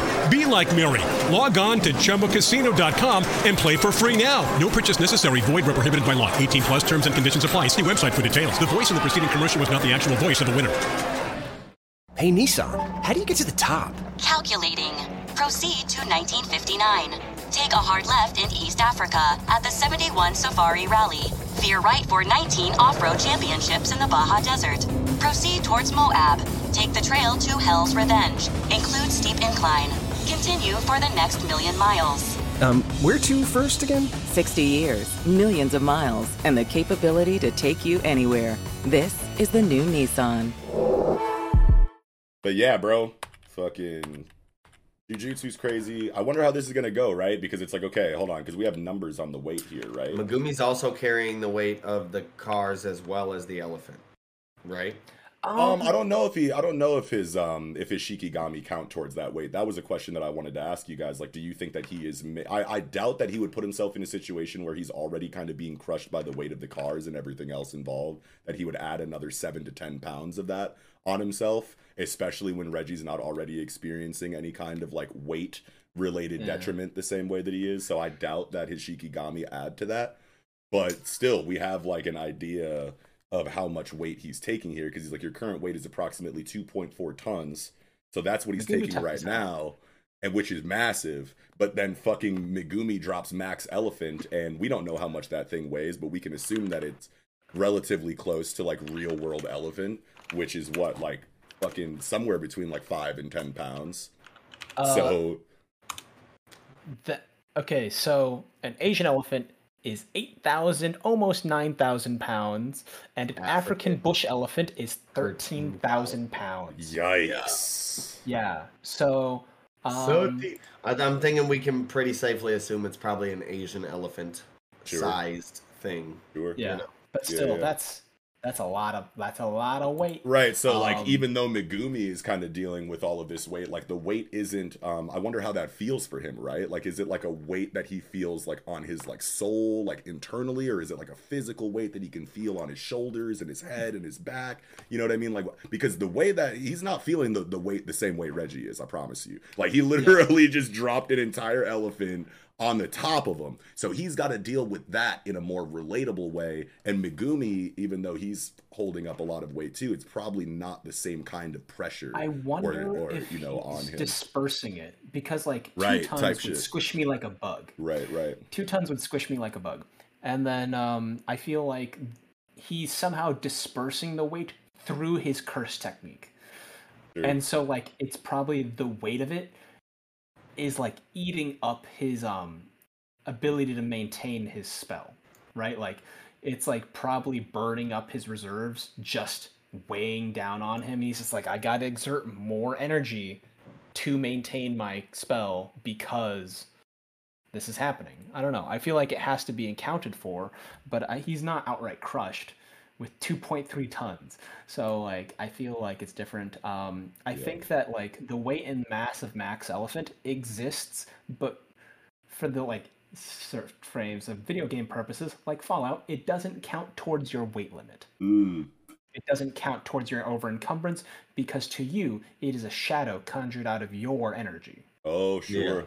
But to Reggie, it's like an actual element. It's a whole 8.8 Another good example would be Yeah. like I guess the bound weapons in Skyrim. If you've ever played that, Elder I haven't Scrolls. done Skyrim. No. Uh, there's a casting spell that allows you to conjure weapons, and it's not like you're carrying the weight of those weapons, Mm-hmm. but you can still conjure them at any point in time. You know? sure. Yeah, yeah, yeah. Yeah, it's like how bottle caps and gold isn't counted as weight. Yeah. Unless you're doing like hardcore survival mode and stuff. Like ammo doesn't cost weight, that kind of thing. Yeah. Um, that's the way I view it. Um, just immaculate choreography in this fight. Uh, Yeah. Megumi is just getting harder and harder, and like, uh, the part where he goes a little like he always goes out like pops off and gets a little unhinged. He just becomes more and more like Toji.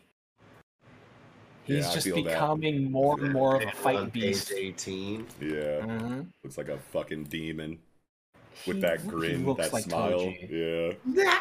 Looks like a fucking maniac. Yeah. Hell yeah, dude. So cool. yeah, I think uh, I think that's about all I had for Jujutsu Kaisen. Yeah, I'm good too. Well, with that, I think we can go ahead and get right into chapter 225 of Doctor Stone. Stony. Stony. Dakingu. King. Dakingu. Ah, dog. Yeah, hell yeah. So this was a very tense chapter. Yeah, I wasn't expecting uh there to be tensions like this on the way there. I don't know why. It makes makes so much sense. It makes be, all the yeah. sense in the world that they would have complications after launch. Just Uh, to kind of fill in the gap of it, you know, buff a couple chapters out so that, you know, when we get to the moon, Boichi and, and, and uh, Riichiro Inagaki are really about to turn Pop! up The turn fuck. up the butt clench to unheard of levels. So you need a little you need a little Real. clench in the meantime. I love that. Man, I think it's crazy because like it. Oh, guys, did you ever see? I know we reference a lot of movies in here, but I think you know media is tra- fluid and transparent. Everything references everything. Yeah. Um, Yeah. The Martian with uh Matt Damon. Matt Damon. No, I Yes! have Matt I tried to The start that. I tried to start that shit like three times and I've always I have asleep. seen that one.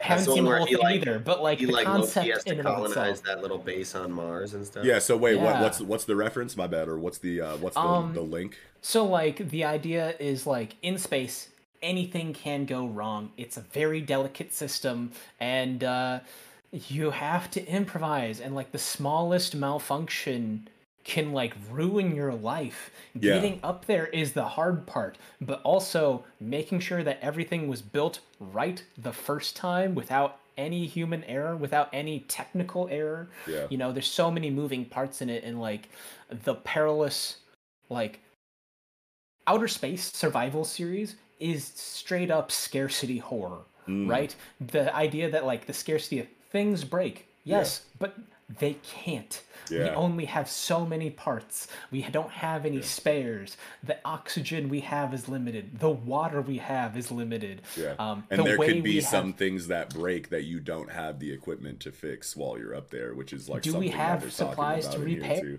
Yeah.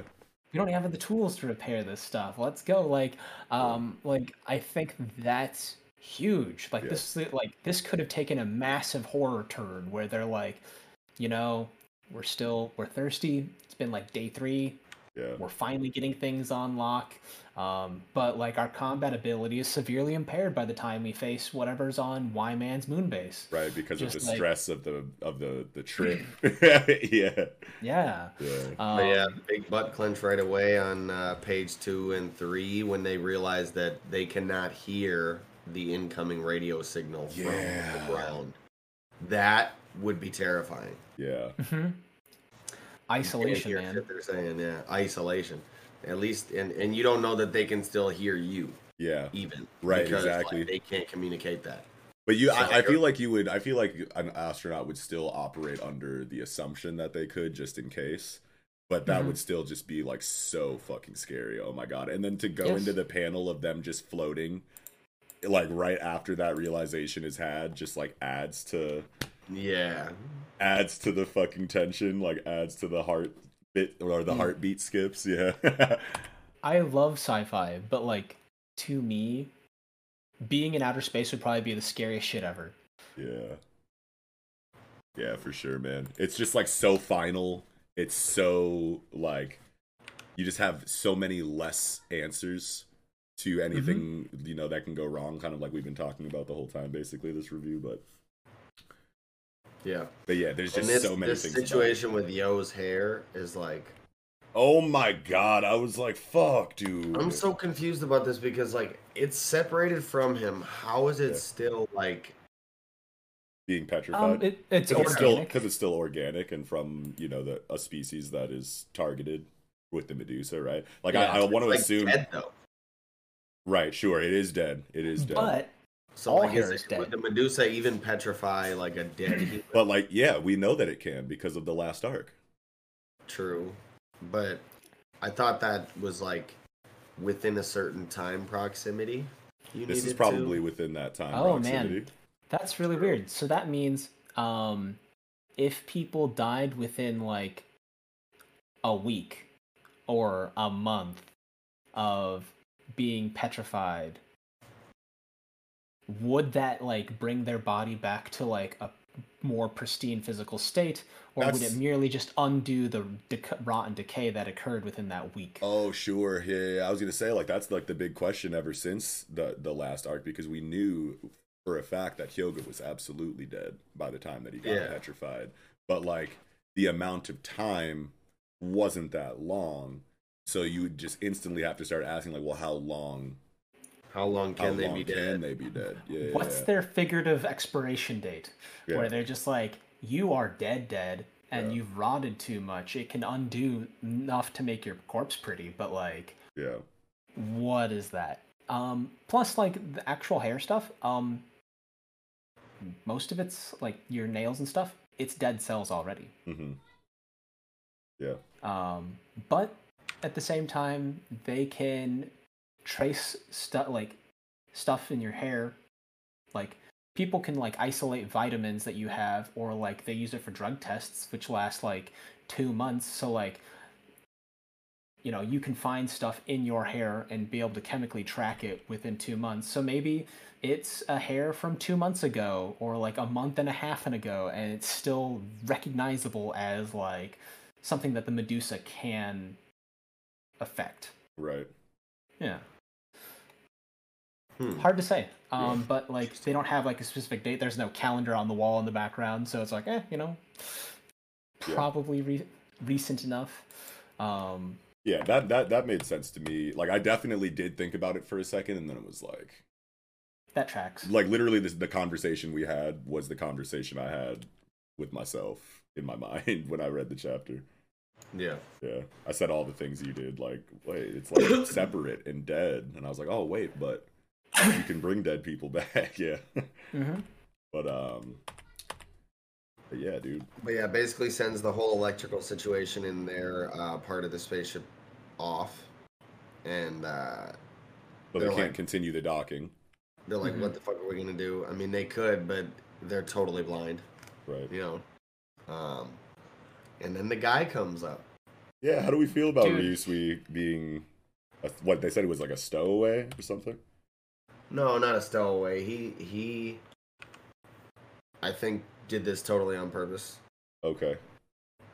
You know, like So he was originally just going to surprise them with him coming, because he definitely had a spacesuit made for him secretly, right?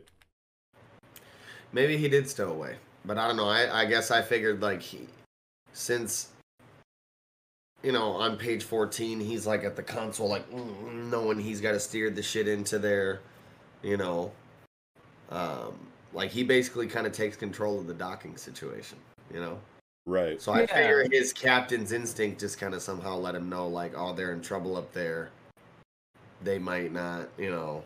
I feel like But like launching anything know. is like a whole Yeah. thing. Like there's a whole production. yeah, Like, it's, not like, you a can't just you can't just secretly jump in a you know in a pod and press a button and zoom zoom up without anybody really This ain't the knowing. last son of Krypton. Like, Yeah. uh, uh, no, I mean, I think that Xeno would have known, and I Xeno knows. Like everybody down there knows. Everyone down there knows like what's Except going for on. Gin. Well, maybe maybe not everybody, but like a lot of people know Um, what's happening right now because someone had to make him the fucking spacesuit, Mhm. and then they had He's to not in a launch. him- spacesuit. But you did. he's oh. just like Captain Harlock. So what? He, oh, dude, he Fantastic. does look like Harlock. Dude, that's what I was focused But on. no, I was okay. just like, so if he doesn't have 12, a suit, 13? he's gonna He's stay. like, oh, he, he does look like Harlock. he does, but no, I didn't notice that at first. But like, that's totally the uh, Harlock vibes right now. But um, but no. So if he doesn't have a spacesuit, so then he's just gonna stay in the whip. I Well, think they're they're gonna petrify him. Well, sure, that has to happen too. I would say, I would say eventually, but I'm talking about like once they oxygen, once they get on the moon, he's not going to join them like on the moon. He's gonna have to stay on the fucking on the yeah, ship. he's the getaway driver. I think he's gonna stay on the ship Sure, okay. because he doesn't have the suit. Like, it wouldn't make sense for him to.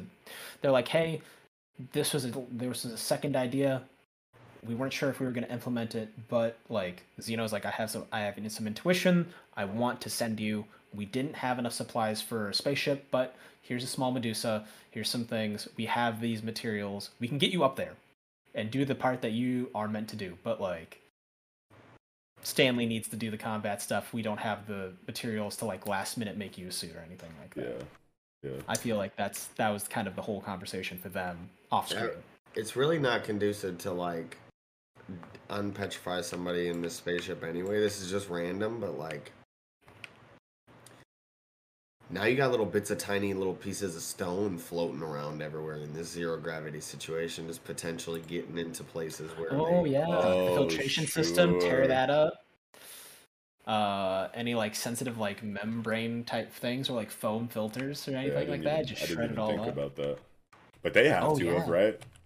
Um, I think it might. I wonder what do you do to even uh, like deal with that? Yeah.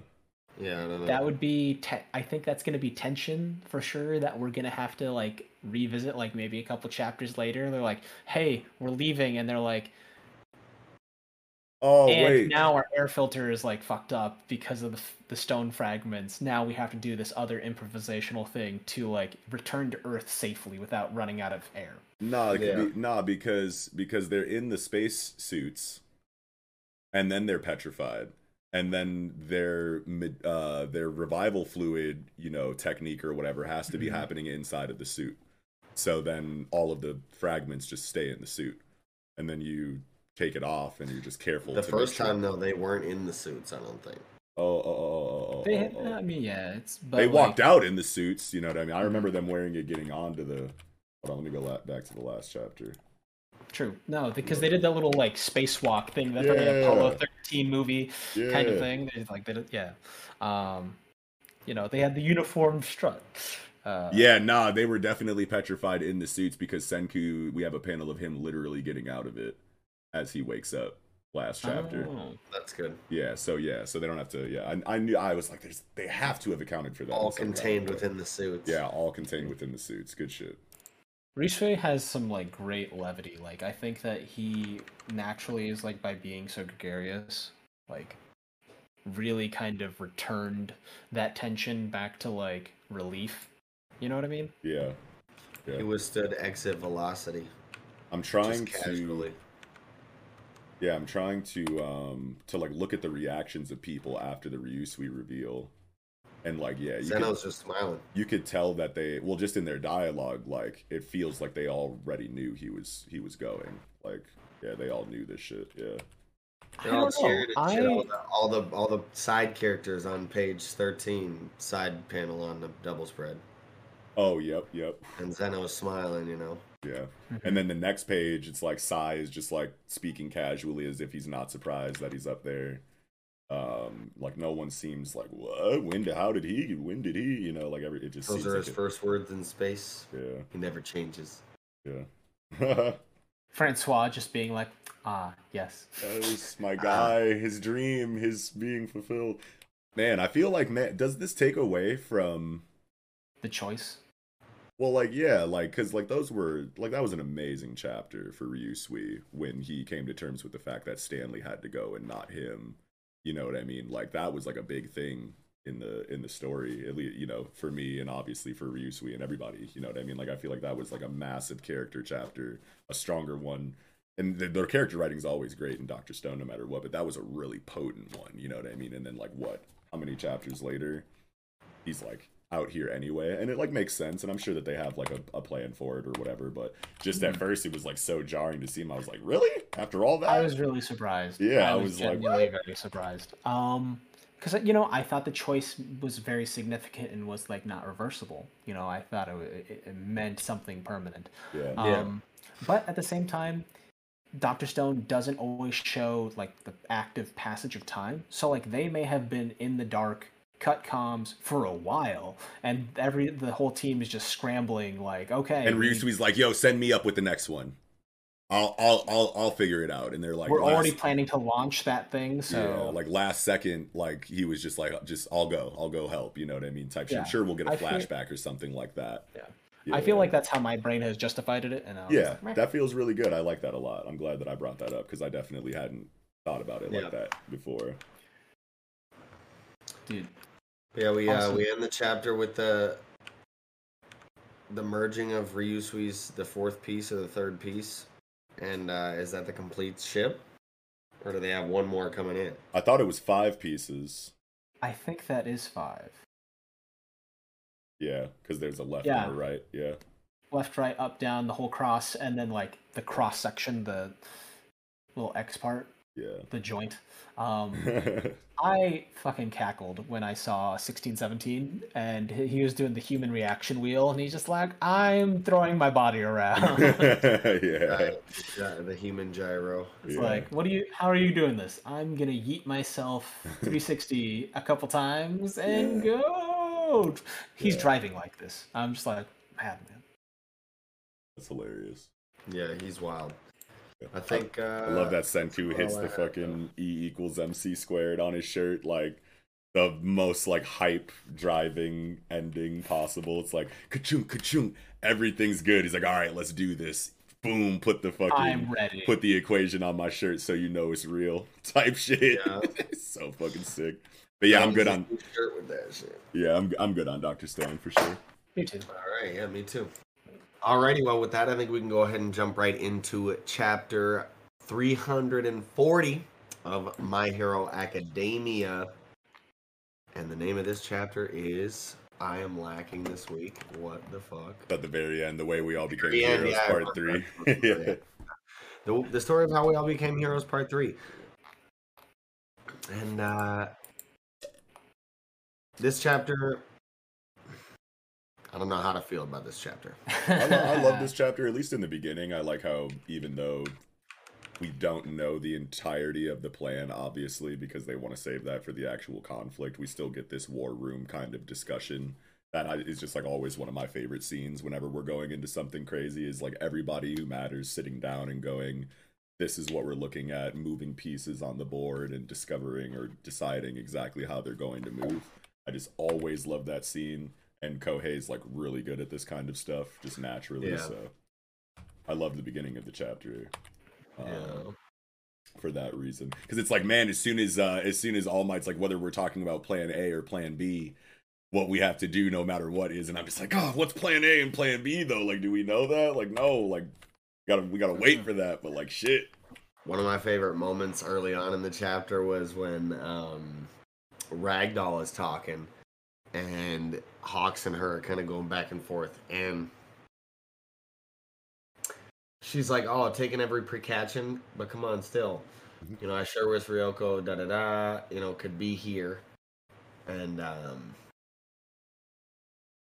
Hawks is like, "Oh, sorry, they're not here. It's not like we doubt their loyalty or anything," and she's like, "Meow," and he's like, "Meow." Yeah.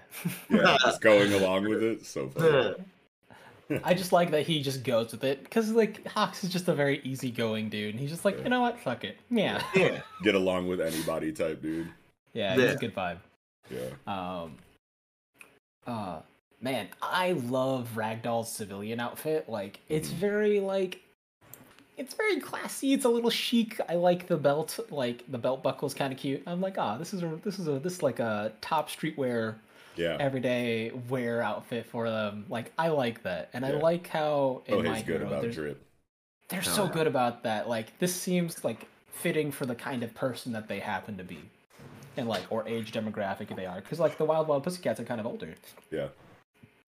I love the uh, I love the divide and conquer strategy for for Mhm. for what they're talking about right now because it's like Mhm. man you think about it and it's like yeah that brings us to like the most convenient shonen you know kind of situation that we all you know like kind of uh you know have come to expect from you know from the demographic up until this point. So it's like oh yeah we're all to split into like basically like you know 1v1 almost 1v1 kind of situations. And it's like that's right on time because it's like the last conflict was just an all-out war with pieces all over the chessboard splashing into each other you know in big waves all the time. So like having the conflict this time for this war be split apart and kind of um you know Tactical. isolated tactically it makes a lot of sense because of how much time they kind of have had to like plan for this one the last one the information came kind of quick and they had to react you know like right away basically they didn't really development, yeah they didn't have time to come up with a strategy like this so it, it just all feels really good I ah, man, I love that because it like it logically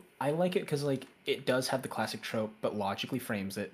And Yeah. then it'll really reminisce to like one of my favorite times of My Hero Academia, which was like the training arc.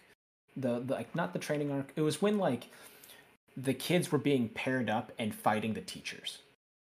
Right?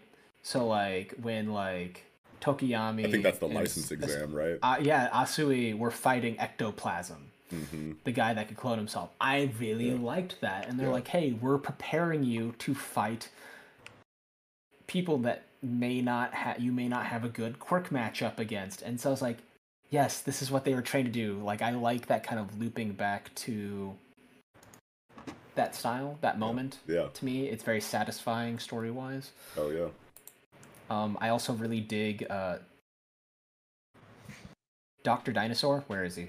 He's yeah i saw that he's hiding. He's hiding. Where but he was he? there dur- with he's on nine yes, page nine. Yeah, Yeah. Doctor Dinosaur, Yoshi MD. Yeah, I love that guy. Yoshi He was- MD. yoshi md I'm fucking dead. I'm fucking Uh. Dr. Dinosaur, Yoshi, Yoshi MD. MD took me the fuck out, bro. But you want a Reptar bar after But you I- no, Oh, you need to talk to Doctor Reptar in fuck, pediatrics. I didn't even notice this dude. yeah, you Dude, did. I don't know. He, he's in uh, he's in the episode where uh, Endeavor is talking to his family and his wife shows up at the hospital. Oh, Doctor- shit. So Doctor Doctor- Dinosaur is Dr. in, that, Dinosaur's is in the shows up? background there. He's the one like taking care of Endeavor. Dr. Dinosaur's wife shows up? No, no, Endeavor's wife. Oh, yeah, right, right. Oh, I. Okay, yeah, right, right. No, that's not an elaborate side character. No, I- I just I Yeah. was just there in I the was like, background. wait, what? I just Hold thought Dr. it was- Dinosaur's wife, where'd Did I she miss at? a whole Dr. Dinosaur arc, like mini arc going? It's like, Why didn't you going say something? Like, where was this chapters ago? on? Ugh. No, but Oh, he's a oh, great like background guy that they've tied into like that location, and I just like that. Yeah. I love the I love the minor background characters like um Manual, Yeah. that guy that like Yeah. made Eraserhead's eyes wet, the Gigantomachia fight. Yeah. Oh man, Iida's, kind of uh. Iida's intern. Or Iida's Yeah. internship, you know, that's who he did his internship Yeah, with. yeah, yeah, yeah, yeah. true, true, true. Taught him how to be a, a calm, like, collected hero, I guess. That Yeah. I don't know. I love the Okay. scene with Aoyama and Aizawa. I think that this shit was so well done visually and in the dialogue, in the exchange is just like all so good. It's just reinforcing Aoyama's position on the mistake that he made and like Aizawa kind of, you know, not wanting to sugarcoat anything, you know what I mean, and just like giving him the the raw, you know what I mean, like, hey, you suck. You know you suck. We all know you suck. We still fuck with you though, but like the one thing that you have to do to make up for this is what is expected of you right now. And I know that you have anxiety about like what you'll do when you're faced with all for one again, but like even though you fucked up and everyone knows it, like people were still trying to ride for you. So use that as a strength to get the damn job done. And like I said, like I didn't fucking expel you, so feel as shitty Yeah. as you need to, but then let's get this money. You know what I'm saying? Like Yeah, it's I like- just love You it. almost feel like, you know, Yeah. Aizawa probably has a soft spot for him in this situation, especially because of Kurogiri. like isn't this isn't this conversation like kind of juxtaposed in a big way for Aizawa with the conversation with um Kurogiri? Yes. I think You that's know, why they absolutely. flash back to him there for a second. Uh, Yeah. They're both people uh, just that have been toyed with by All for One, you know, Yeah. given quirks by All for One, and Yeah. fucking have lost themselves to him. Yeah, So yeah, absolutely. I, I think especially for Aizawa, this probably hits home in a different kind of way. Yeah. Yeah, And this 'cause this he's- panel on 13 when he's like because none of the lessons I teach my students are about living a life burdened by guilt. As ashamed and despicable as you feel, you will walk alongside the friends who still reach out to you. And it being just them, like no background whatsoever, they don't even draw the restraint wraps that Aoyama has, you know, like wrapped around because they just want you to see the characters. You know what I mean? Like it's just them, you know, and like that shit hits so hard visually for me with the dialogue too. And then going into the fucking Kurogiri like little Panel. little panel there too. It's just like so fire. Kohei's really good at this kind of thing. Kohei is t- masterful. Mm. Aoyama actually looks good in those pages. yeah. Design wise, he looks good. Like 12, 13, and like especially 14. I'm like, man, he actually looks really solid. Mhm. Normally, I'm like, you have the dumbest design. I hate. Yeah, get out of my face. Um, Get off my but guy. like, yeah, I Uh, knew you were gonna say that. I was waiting for like, wait a minute. Oh, Yama slander. Get off St- St- Steve Buscemi, Steve Buscemi, you know, he's got a weird face. Yeah, straight No. up. Straight up. Fargo, yeah. He'll hit you with a naval saber. No. Hit me with any other technique besides the naval saber, bro. Like just shoot me with like- the beam. I'll call, he hits me with the naval saber. I'm gonna call HR. You gotta have a strong. You gotta have Have a a strong strongly worded email. sword fight with your belly button, like. yeah. We had a chapter called docking, and you know, naval saber's somehow worse. Yo, chill. Oh my god. docking. Holy no, shit. it's good though. But- Um, I Big Spidey vibes. Okay, go ahead. Go Oh. ahead, oh, huge Spidey vibes from For Shinzo. Shinso? Yeah, yeah, yeah, yeah, absolutely. Fuck yeah. No, that's real good. I wonder how his quirk will um interact with All for One and Shigaraki. I think that'll be really fun. Um, Yeah. it might I figure I figure that's why crucial he's here, right? Like that's you know to kind of I think that plus they um isn't Eraserhead still kind of like off active duty. oh sure yeah yeah yeah. So he they need someone to suppress others. Yeah. So like I need would that crowd love- control. I, yeah. I want him to be like on Dabi and like speaking in Endeavor's voice, mocking him. Yo. I want to see that happen because Dabi's such a piece of shit. But like no, like think of the situation though. Like Shinso like pulls up on Shigaraki, says something to Mm-hmm. him, he responds, locks him down, but then All for One just takes over instead of Mm. Shigaraki. And now like does it does it still affect the body or does it affect the soul or the mind? Um, I think that it because the way they're intermingled, and it's not keyed off like specific names like Stars and Stripes. Um, I think, I think it would uh, take hold, and then he'd try to shift.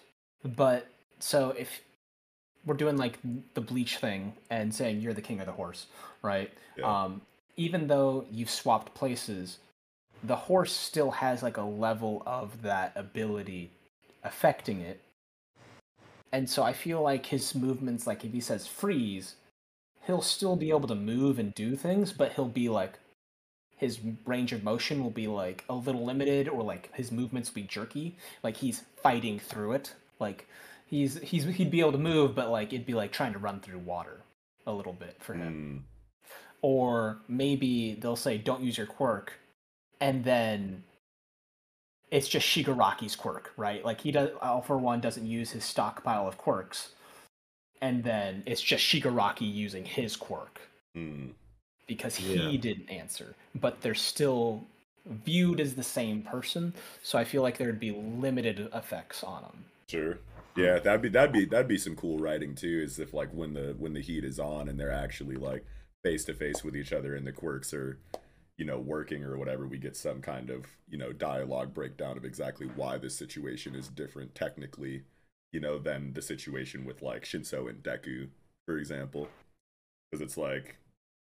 I don't know. It seems to have like a different effect already just on people that have access to you know vestige spaces period you know what i mean like that was when he used his quirk against deku in the sports Mhm. festival that was like the first time that we got a glimpse into the previous inheritors i'm pretty sure if i remember Yeah, correctly and like absolutely. and like that moment triggered that link you know what i mean like that the effect of shinso's quirk you know created that situation inside of deku's Yeah. mind you know what i mean so or Yeah, inside of his vestige so space deep into your subconscious. yeah, so like it already um yeah.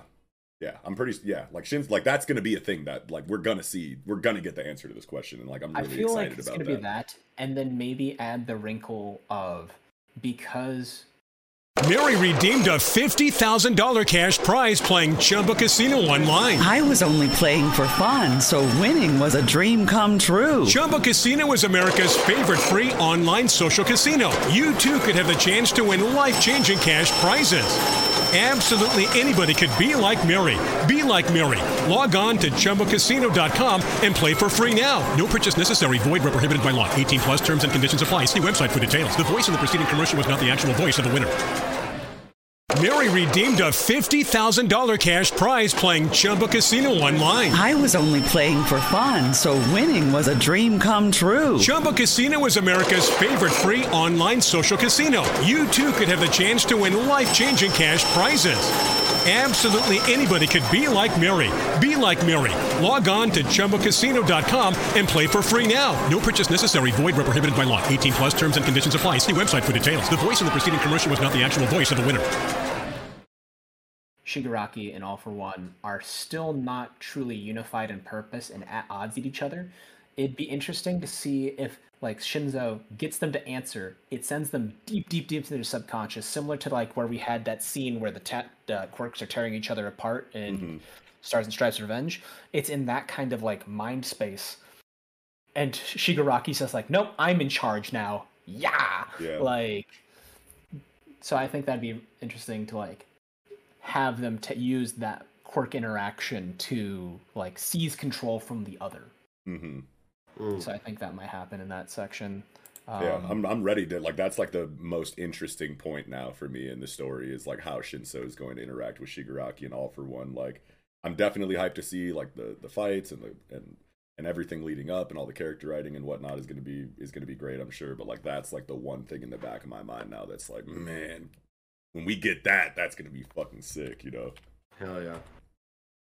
I I like that Shinzo is basically just the next generation's Eraserhead. It's just Yeah. fantastic. Yeah. Like because like Eraserhead's been like in so many fights Yeah. and it's all about like a new generation replacing the old and Right. like and they have similar trying to power sets, right? So it's like yeah, and I was like, finally, like this has been like a huge payoff being built up for like, in the background, super subtly and slowly. Yeah.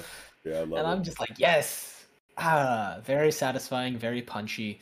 Um, I don't think you guys have read this one, but um, it's by a different author and different artist, but it's within the same IP, My Hero Vigilantes. Mm, mhm, mhm. Um, that one, um, spoiler alert, um, explores Kurogiri's like origin. I knew that. Yeah, I remember when we were covering those uh those chapters. Uh someone And- brought it up, yeah. I think that's like the way that they've been operating, like with the flashbacks here. hmm It seems canon, right? So I feel like this author worked in collaboration with Horikoshi to like. I'm pretty sure it is canon. I heard that that, that all that shit was because you got like stain, you got like the stain origin almost in Yes. there. You You got got, like origin. yeah, like yeah, the, It's all of that really good. Um, it's nearing its climax, so you guys. Oh should check it out. wow, for real? It's like ending. Um, they've had like a really climactic fight. Um, Oh, Like wow. it feels like the the beginning of the end of the series, or if it like might be the final fight. It's, That's it's cool. going balls to the wall right now. But they do cover that stuff, and so I like that, and I think that for me, reading that helps me um, be a little more moved by uh, the scene in 12 and 13 where he's just like, "Hey, man, uh, there's gonna be people people reaching out to you, Yeah. Kind of thing." Yeah. uh, because like like uh, MC and Eraserhead were both trying to reach out to Kurogiri, and they're like, "Hey, man, like I know you're fucked up, but like, is oh, there Present Mike. left?" Oh, okay. Okay. President Mike, yeah. Okay. You said Um, MC, and I was like, Deku wasn't there. Yeah. yeah. Uh, I was blanking on his name for a yeah, second. yeah, yeah. President Um, Mike. Yeah, yeah. Present Mike, and they were just like, "Hey, man, is there anything left of our friend in there?" And it's just like, man, like that really resonates with Aoyama's position. He's like, "Are Yeah. they my friends? Like, am I their friend still? Like, Yeah. is there Yeah. a friend in me to like be worth reaching back?" And I like that. Yeah. It's Yeah, beautiful. no, it's real good, real good. Love this chapter, man. Everything leading into this has just been so good for me. Yeah, definitely. That's all Also, I had on. This, Oh, this Aoyama mini arc is definitely slapping. yeah, for sure, for sure. What's up though? Surprisingly. Um, I love the doodles that All Might makes for his like magnet board. Yeah, It yeah, I said like that. Yeah, It's adorable, and I'm I like, said that shit too. I was like, yeah, that's really cool. That's creative. It's, like it's a minimalist. Big but- Yeah, it's very minimalist, but it's like everything you Effective. need. Yeah, Yeah, it's it's like the Doctor Stone thing, where like, hey, you conveyed a lot with a very little. Let's go. Yeah, yeah, hell yeah. But uh, yeah, that's all I had for that's Hero. the Shigaraki one right there, the hand at that angle. Yeah, Mhm. absolutely. Ah, gotcha. Love it. That's all That's I it had for for uh, my hero as well. Well, with that, I think we can go ahead and get into the last chapter of the night, the Piece de l'Existence, chapter 1037 of One Piece. Whoa. Drunken Dragon Bagua. yeah, And we also start off with this little cover story. You know, where I forgot we're in the Germa cover story. yeah. So did Um, Germa Double Six's Ah, an Emotionless Excursion, Volume 2. Judge Size. And we got Judge here chilling with um, Ichiji and Reiju. Yes. So, yeah. So Cool. wait, isn't this like the um? Isn't this during their escape from Big Mom? Right. That's what this is telling. This is after, like, this is probably just right now, you know? Oh. Okay, I could have sworn that we were. Because, like, they're not, you know. I guess I just uh, assumed we were going to get that story in this in this cover story. Oh yeah, with all the snail ships evacuating. Yeah, yeah, because Like, we got Reiju's leg, it looks like a little kind of scraped up, bandaged, bandaged up here. Yeah. And there's like shit on got fire in the background and shit too. Yeah. So I guess I originally interpreted this as like them like sighing as in like, man, Big Mom's coming to fuck our shit up right now. And not just like them chilling in present time. But I guess I I guess I really just assumed from the last cover from the last cover chapter or last chapter cover that uh that we were just going to be told that story of what happened immediately following Whole Cake Island. Hmm. Maybe. I don't know. I like it. They're just like just chill, and they're like, Yeah. I like it's just because like an emotional excursion, and then like someone sighs, and I feel like for me that's a very emotional thing to do because it's just like. Yeah. So it's like, is it ennui? It's just like you guys feel a little something, Right. frustration maybe, but like something. yeah. So And then, uh, we, you know, well, I mean, moving right into the actual events of the chapter, we Mhm. start off with like, it's, this chapter is pretty much all Luffy and Kaido shit. beautiful. Mhm. Beautiful, yes, yes, beautiful. We get choreography, lots of lots of Luffy and Kaido stuff. But like, how do you feel about this drunken Kaido shit?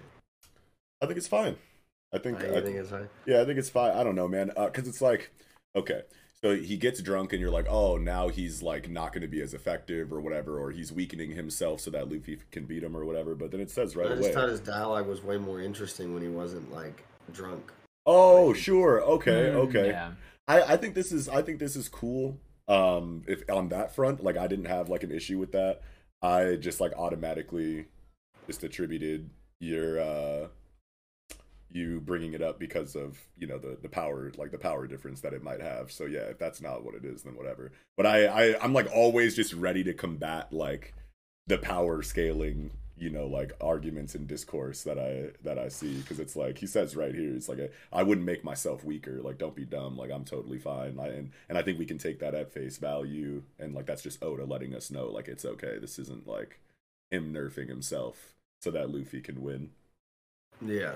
Yeah. It's just see he's annoying. I'm like, yo, shut the fuck up. Like yeah going through Why all the stages of drunkenness this? yeah, Yeah. I mean, he's a, he's a chatty drunk. Sorry, he's just cool dude, chatty drunk. It happens. Um, I, at I- least it's I think- consistent. Like he's been Mhm. getting faded in combat. You know what I mean? Like pretty much the entire time that we've seen him in this arc, he he was a, his original first confrontation with Luffy was drunk. He's been drinking, and I think it ties back into just how he feels emotionally going through the arc. Like this is a big, like a lot is weighing on this man right now, and if he really is like an alcoholic like that, then like it makes perfect sense that he would be drinking himself through this. I mean, he also like it's just one of those things that he enjoys. Like he likes drinking, he likes fighting, he likes winning. Like he's he's just that kind of like overindulgent kind of person. Like they have the whole feasting thing, whereas the rest of the country starves, and they're just like, eh, this is the thing. We're gonna Yeah. do it. We're gonna live the life. Yeah. Um, but like I a lot of like a lot of the psychological shit too like has probably has a lot to do you know with his drinking because it's like man it's like not only did you get ambushed you weren't expecting that you weren't expecting the ambush to be that effective all of the fucking scabbards were on your shit hurting you in ways you never thought they could they were reminiscent of fucking oden who you already have like you know ptsd traumas for you know and then a motherfucker pulls up with that dude's sword and cuts the shit out of you which i'm sure Hmm. was you know not ideal. yeah, you Yeah. know, like there's a lot. He's been going through it emotionally and psychologically. Like then you have like the fucking Yamato shit, and like his people are My child he can- rejected me. yeah, he he could probably tell that his people are getting their ass whooped down there because they're not up here yet. Type shit. You know what I mean? There's like this Mm-hmm. motherfucker's going through it probably. Oh man, I I kind of liked it because um. Remember Jin from Yu Yu Hakusho during the Dark Tournament? He had the tornado The fist. wind power. Yeah, yeah, yeah. Yeah, Chu. There he was. His name was Chu. He Chu was is the drunk drunk one. Yeah, Yeah. knife edge death match. Yep, yep. Yes, Yeah, I love that. that. So like for me, I was like, okay, yeah, crusty, hardcore older guy, warrior guy, getting drunk because he just likes it, and the idea that like you know, um, like when you do drink, you do get you do get looser. You do get Yeah. looser when you drink. Um, you're not held back by a lot more hesitations, and like Haki. They said his haki was swelling and like getting better, um, and it's almost like he's using the alcohol to kind of like cleanse his like doubts or like the impurities And reinforce his will. Oh yeah, like he's strengthening and focusing his will. Like it's it's used like a crystal for Yeah. prism for light. It's just condensing it. Yeah, and when you're thoughts, drunk, he's not like about other stuff. Yeah, when you're drunk, like when you're really drunk like Single-minded. that, you're like you have like yeah tunnel vision for a specific thing a lot of the time, and like it's literally just your will, like guiding your decision making. Like when you're Yeah. really faded like that, like you don't think about rational anything, logical anything. It's just desire. Yeah, you know. and then he's so all it's like- limber. He's just like, okay, I don't hurt as much, you know. Uh, first painkiller was whiskey, so like, yeah, that's a really cool way to look Um, at that. yeah. But that the choreography is insane, bro. He rushes him with the bagui, backflips over that shit, lands on it, kicks him in the fucking chin, goes to follow up, gets grabbed by the tail, slammed into the headbutt. The headbutts don't even touch because of the Conqueror's haki. Like that shit's so drastic. And I always like feel like oh to be on Twitter, bro. Like I know he's like not or whatever, but maybe he is. I don't fucking think know what he's is a little doing. But bit. like right when people start complaining about choreography in One Piece, like in droves, he drops a like banger that. choreography chapter. He's like, "Oh yeah, all right, watch this." Silence, peasants. Yeah, Um, no, I love that because because like on eight nine, Luffy just like plants himself firmly and then back kicks him just like a donkey, dude. Just like a ho- kick to the head by a horse. this is gonna go so stupid in the anime. Oh my god. Ah, it's so good. Yeah, I'm, Wow. I'm glad that we're at like we're seemingly just at this, you know, Luffy and Kaido focus section of the of the arc now, and it's like, man, this is what we've been fucking waiting for. Like one v one Yonko fight, like top to bottom, like it's a, like it's here, like it's about to be, Mhm. like we're we're going towards the end of the arc actually, and it's like, man, I wonder, uh, I wonder how we'll feel about this fight compared to like a fight like Katakuri versus Luffy when it's all said and done.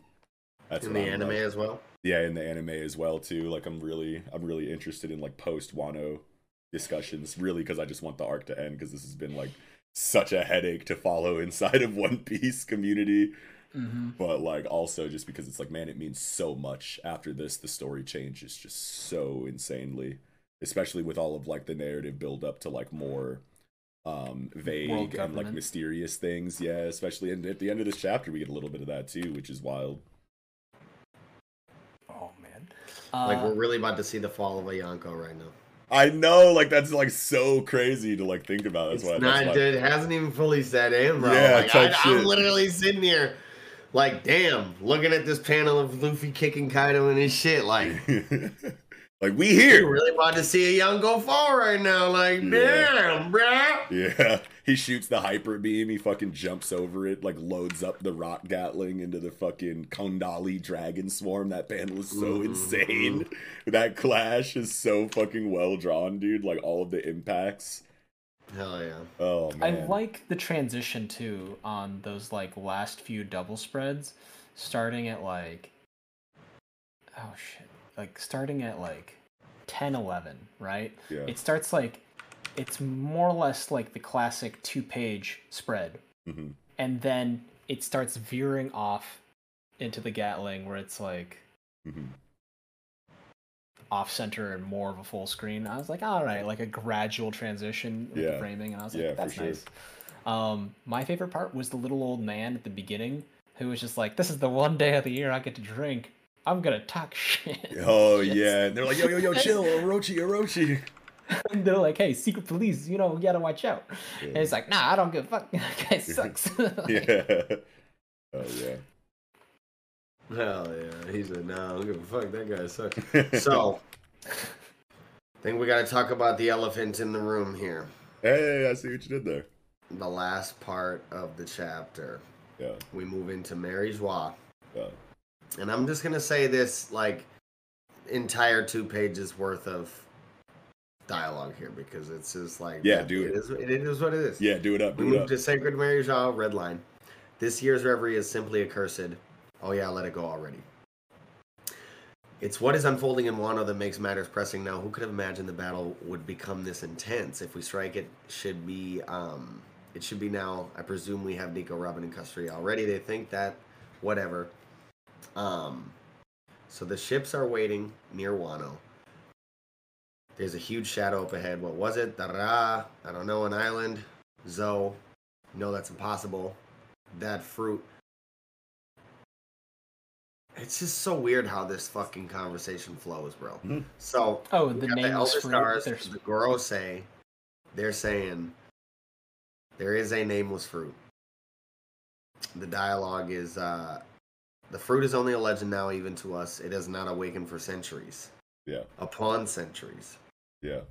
Uh, and then another one of the Gorosei, then why would the government bother to give that one specific devil fruit another name? Yeah. It's to erase that fruit's name from the annals of history, isn't it? So, Yeah, the conversation moves so weird because it's like they know what they're talking about and we They're don't. speaking in So codes like, on purpose, yeah. Well, like no, they're just speaking as if like everyone in the room knows what the fuck. Like we we, we jumped into the Well, middle. Of, a- we jumped into the middle of a time jump there. conversation. Yeah, yeah. There is a little bit of a time, and there is a little bit of a break in time as well. Yeah, I wonder what the elephant is. That's Zunisha. Zou. Zunisha? hmm Zunisha is the giant elephant with Zou on its back, and he like she. I think it's a. I think Zunisha is a girl, is what they said. I think Yeah. they use she for her. But yeah, she fucking Mary redeemed a $50,000 cash prize playing Chumba Casino online. I was only playing for fun, so winning was a dream come true. Chumba Casino is America's favorite free online social casino. You too could have the chance to win life changing cash prizes. Absolutely anybody could be like Mary. Be like Mary. Log on to chumbacasino.com and play for free now. No purchase necessary. Void where prohibited by law. 18 plus terms and conditions apply. See website for details. The voice in the preceding commercial was not the actual voice of the winner. Uh, fucks Smack up the Jack's. fuck out of Jack, Yeah. yeah. Jack and his ships. Like after the, at the end of the Zou arc, she like Ah. sunk all of Jack's ships. Yeah, yeah, yeah. So, what the fuck is this fruit? Is it Luffy's fruit? Is it Law's fruit? Is it a fruit we don't know about yet? Is it does Zunisha have a fruit and that's what they're talking about? Is it the fruit of the person who gave Zunisha their order? Yeah. Is your is Uranus a fruit that they they, question. they changed the name of Uranus? I remember thinking it was like the Gomu Gomu originally, like in your in your uh, live reaction. I think I said that, and that was just like the first thing that came to mind, like when they said, you know, because I read the I read the uh, the scan too, and it's there's even like different wording in the scan or whatever. But I but then when you were talking about it, I was like, yeah, no, it's got to be a fruit that no one knows about that they're trying to keep from people from knowing about or whatever. Yeah, well, I mean, I've seen good arguments that it could be Luffy's fruit, but the best argument I've seen against it is probably that uh, in the canon, Oda, like it's been stated in the story, that by Oda, you know, just through dialogue, that um, when a person eats the devil fruit, they they'll know its name, Hmm. and uh, that Luffy just isn't the type of person to hide the real name of his devil fruit. So, uh, casually in conversation at some point in time, somebody would have said the name of the devil fruit, and he'd be like, "No, it's actually this." Yeah, You know? yeah, yeah, yeah. Hmm. Yeah, Um, that's And that to me, I'm like, yeah, that that that checks. That Yeah, checks I mean, yeah. okay. What was that part? How many decades it was before it regenerated? Oh no, I think I think the fruit can regrow pretty much right away, right? yeah. yeah but they were talking about something hasn't. It hasn't and awakened for centuries upon centuries. So the people have had the fruit, Yeah. but nobody's been able to awaken it for hundreds and hundreds of years. Hmm. I wonder. I'm Um. guessing since the Void Century, 900 years, whatever. Hmm.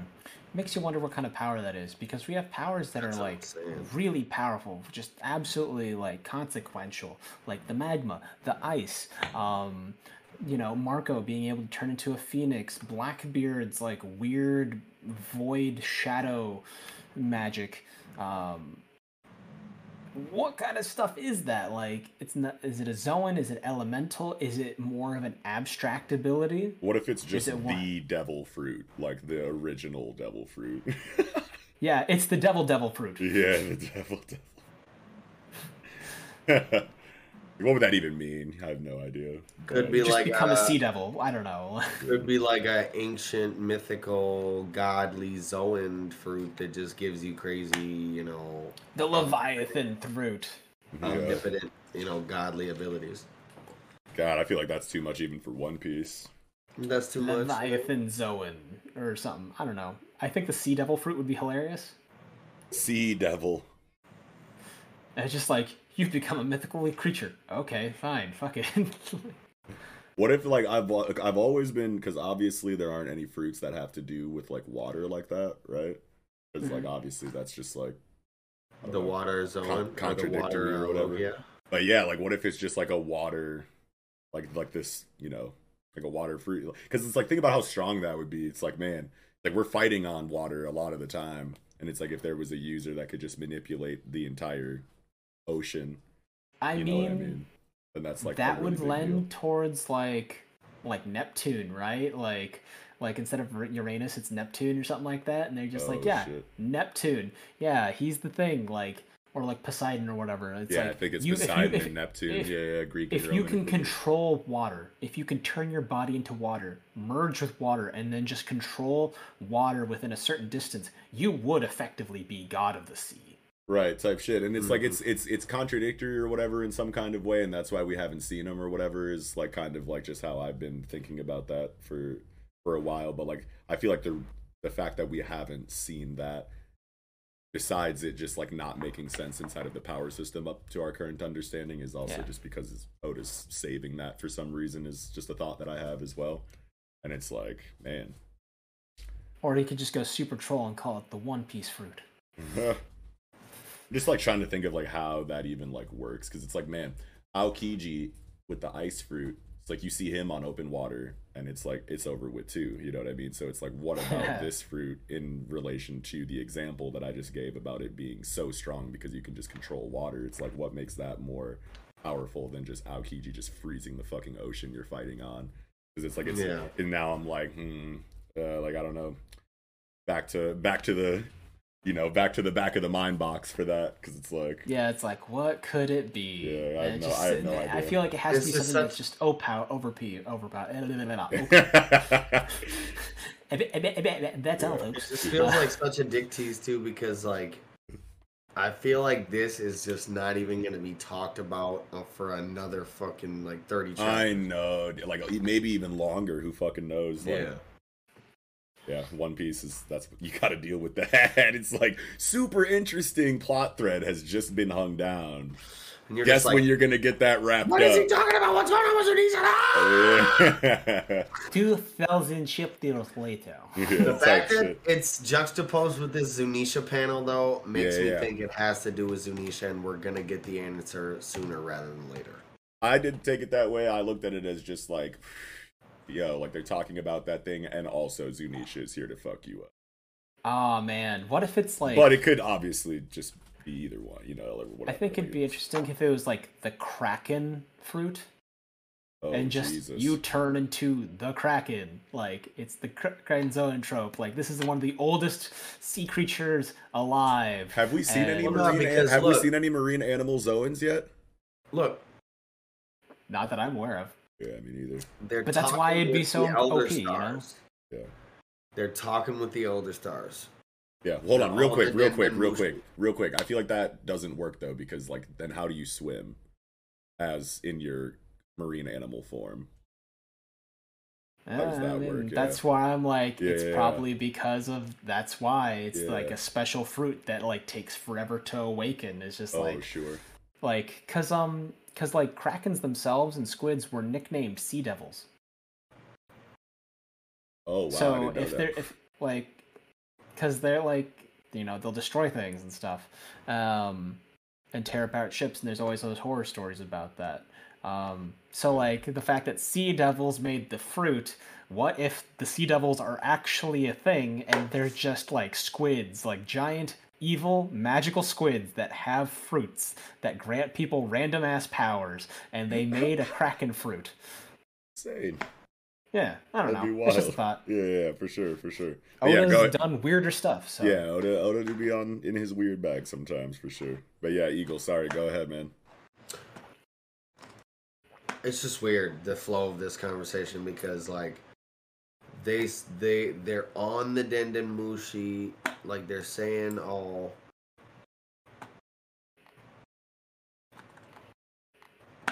Yeah, they're talking about sorry, the Elder Stars are talking about the fight between Big Mom and Kaido, just saying anything could happen.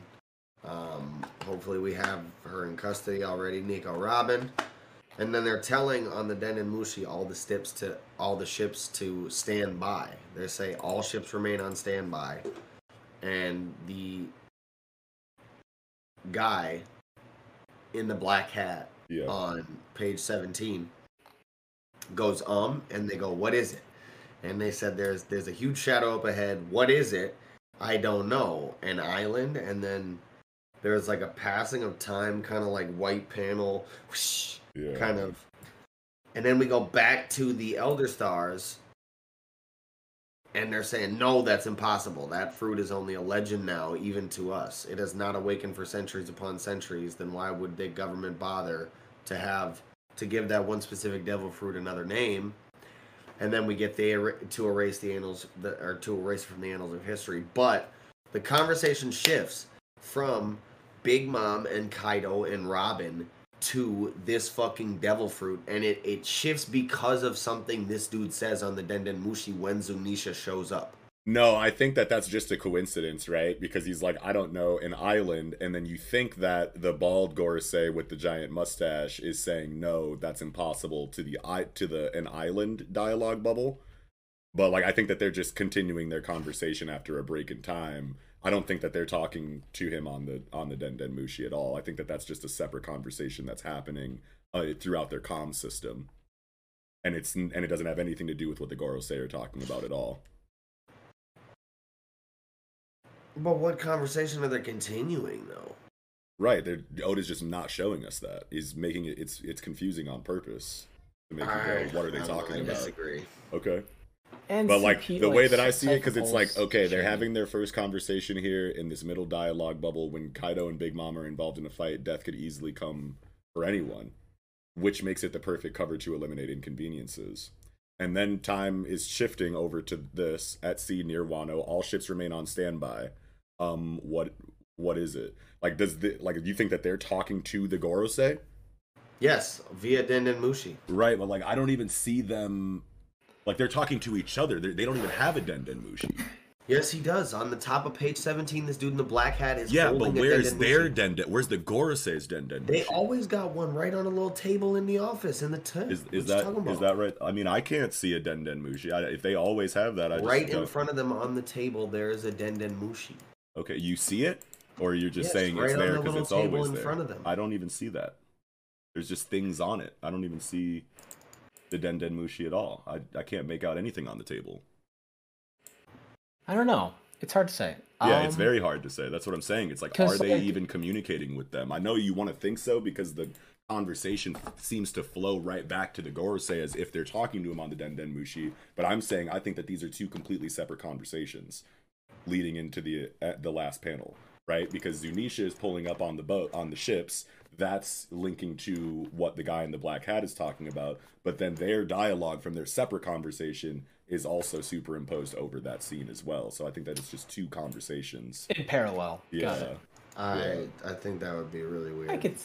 Okay. I mean, that it's it, it is a weird conversation to be honest. They don't Um, have to be talking to the Gorosei though. Like this dude could be talking Yeah. to like literally anyone else inside of the Navy that he'd be regularly using his co- communications device or uh, communication system for.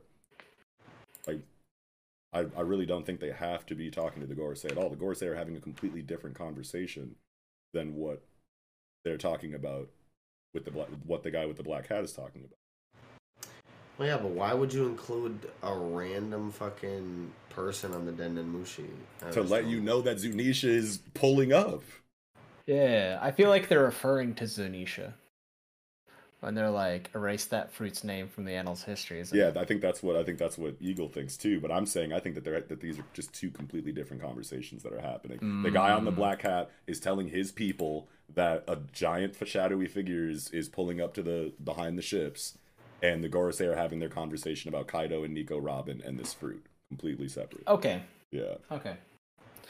I see. I see where you're coming from. that's from. just that's just that's Um, just my interpretation of it. It definitely doesn't have to be factual, but that's just like my take. I mean, that's fair, and I also feel like the ambiguity of it is the point a little bit, where right. it's just like, am I talking about it straight, or am I being a little sly about it? Right. Check out next chapter. Find out in like 10 No, chapters. not next chapter. Yeah, at least ten. Find I'm guessing. 10 chapters, go find out. Yeah. I'm Oda. but definitely like very awkwardly composed. I agree with that. You know Mm-hmm. what I mean? Because it's like up until like when I when we started this review, I definitely thought the same thing. I think because it's like Yeah. because the dude's like, "Er, there's a huge shadow up ahead. What is it? I don't know. An island." Question mark, and then it goes back to the Gores, and he's like, "No, that's impossible." It sounds like he's answering that dude's question, Hmm. and but that just like like after the conversation and reading it again, I just don't think that's what's happening anymore. So I'm saying it's not a, not that it's impossible. I'm just saying um, I think it's a little little little sticklery to to say that because I can't point out a Den and Mushi like we know I just couldn't see it. one. I I, I we didn't know they're always linked to this situation. They're specifically referring about what's unfolding in Wano. Yeah, yeah, yeah. We know 100% beyond the shadow of a doubt they have a Den Den Mushi to one of these ships. Yeah, right. Absolutely. It's That's keeping them up to date on the situation. that's Like, for sure. But that doesn't mean they have to be using it right now in this scene. They're giving commands to this dude. Yeah, it, I mean, it seems that way. It seems that way. that All goes, ships remain yeah. on standby. We don't see who's actually saying that. You're like you're like you're making an assumption. Your assumption is fine, but I don't think the chapter confirms anything. One way or the other. One way or the other. Yeah. If you want to take it Yeah. that. I That's what think I'm it's saying. I think it's an easy Okay. assumption to make that Yeah, it is. talking. I, I literally just said I thought the exact same thing as you when we started the review. like moments ago. It's fine. That's fine. Yeah, like I get what you're saying, Um, bro. I just don't think that's the case anymore. I want. I'm interested to see because like Let us know in the comments what y'all think. What Yeah. what how is the conversation going? Do you think it's what Eagle is saying, or do you think it's what I recently introduced? Let us let us know down there. Or if it's something different, throw that in. Throw that in too, of course. But yeah. But yeah, But I think that's pretty much all I had. yeah, I think I'm good on One Piece too. All right, well, I think that'll do it for this chapter of One Piece. I think that'll do it for this episode of the Project Manga Podcast. So, thank you all so much for watching. If you did, be sure to slap a like on this video if you enjoyed it. Make sure that you subscribe to the channel as well for more Fire Ass Weekly content. Make sure you comment on this video. Let us know what you thought of this week in Jump or uh, the conversation as a whole.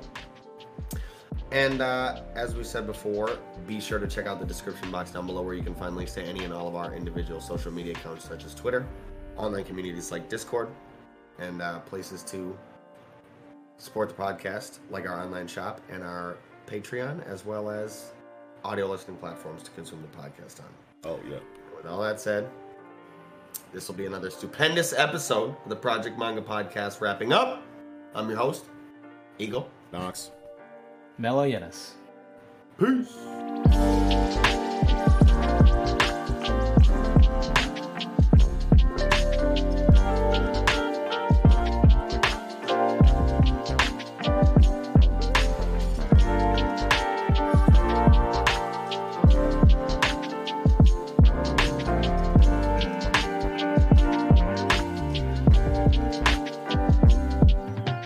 Imagine your new bathroom. A sparkling new tub, a modern shower conversion, a seamless new wall, all done in as little as a day. Introducing Bath Fitter. Join over 2 million customers delighted with our one of a kind remodeling process. No demolition, no mess. Guaranteed for life. Installed in as little as a day. Book a free in home consultation at bathfitterpodcasts.com and get our best offer of the year right now. Bath Fitter, 35 years of better bath remodels. Mary redeemed a $50,000 cash prize playing Chumba Casino online. I was only playing for fun, so winning was a dream come true. Chumba Casino is America's favorite free online social casino. You too could have the chance to win life changing cash prizes. Absolutely anybody could be like Mary. Be like Mary.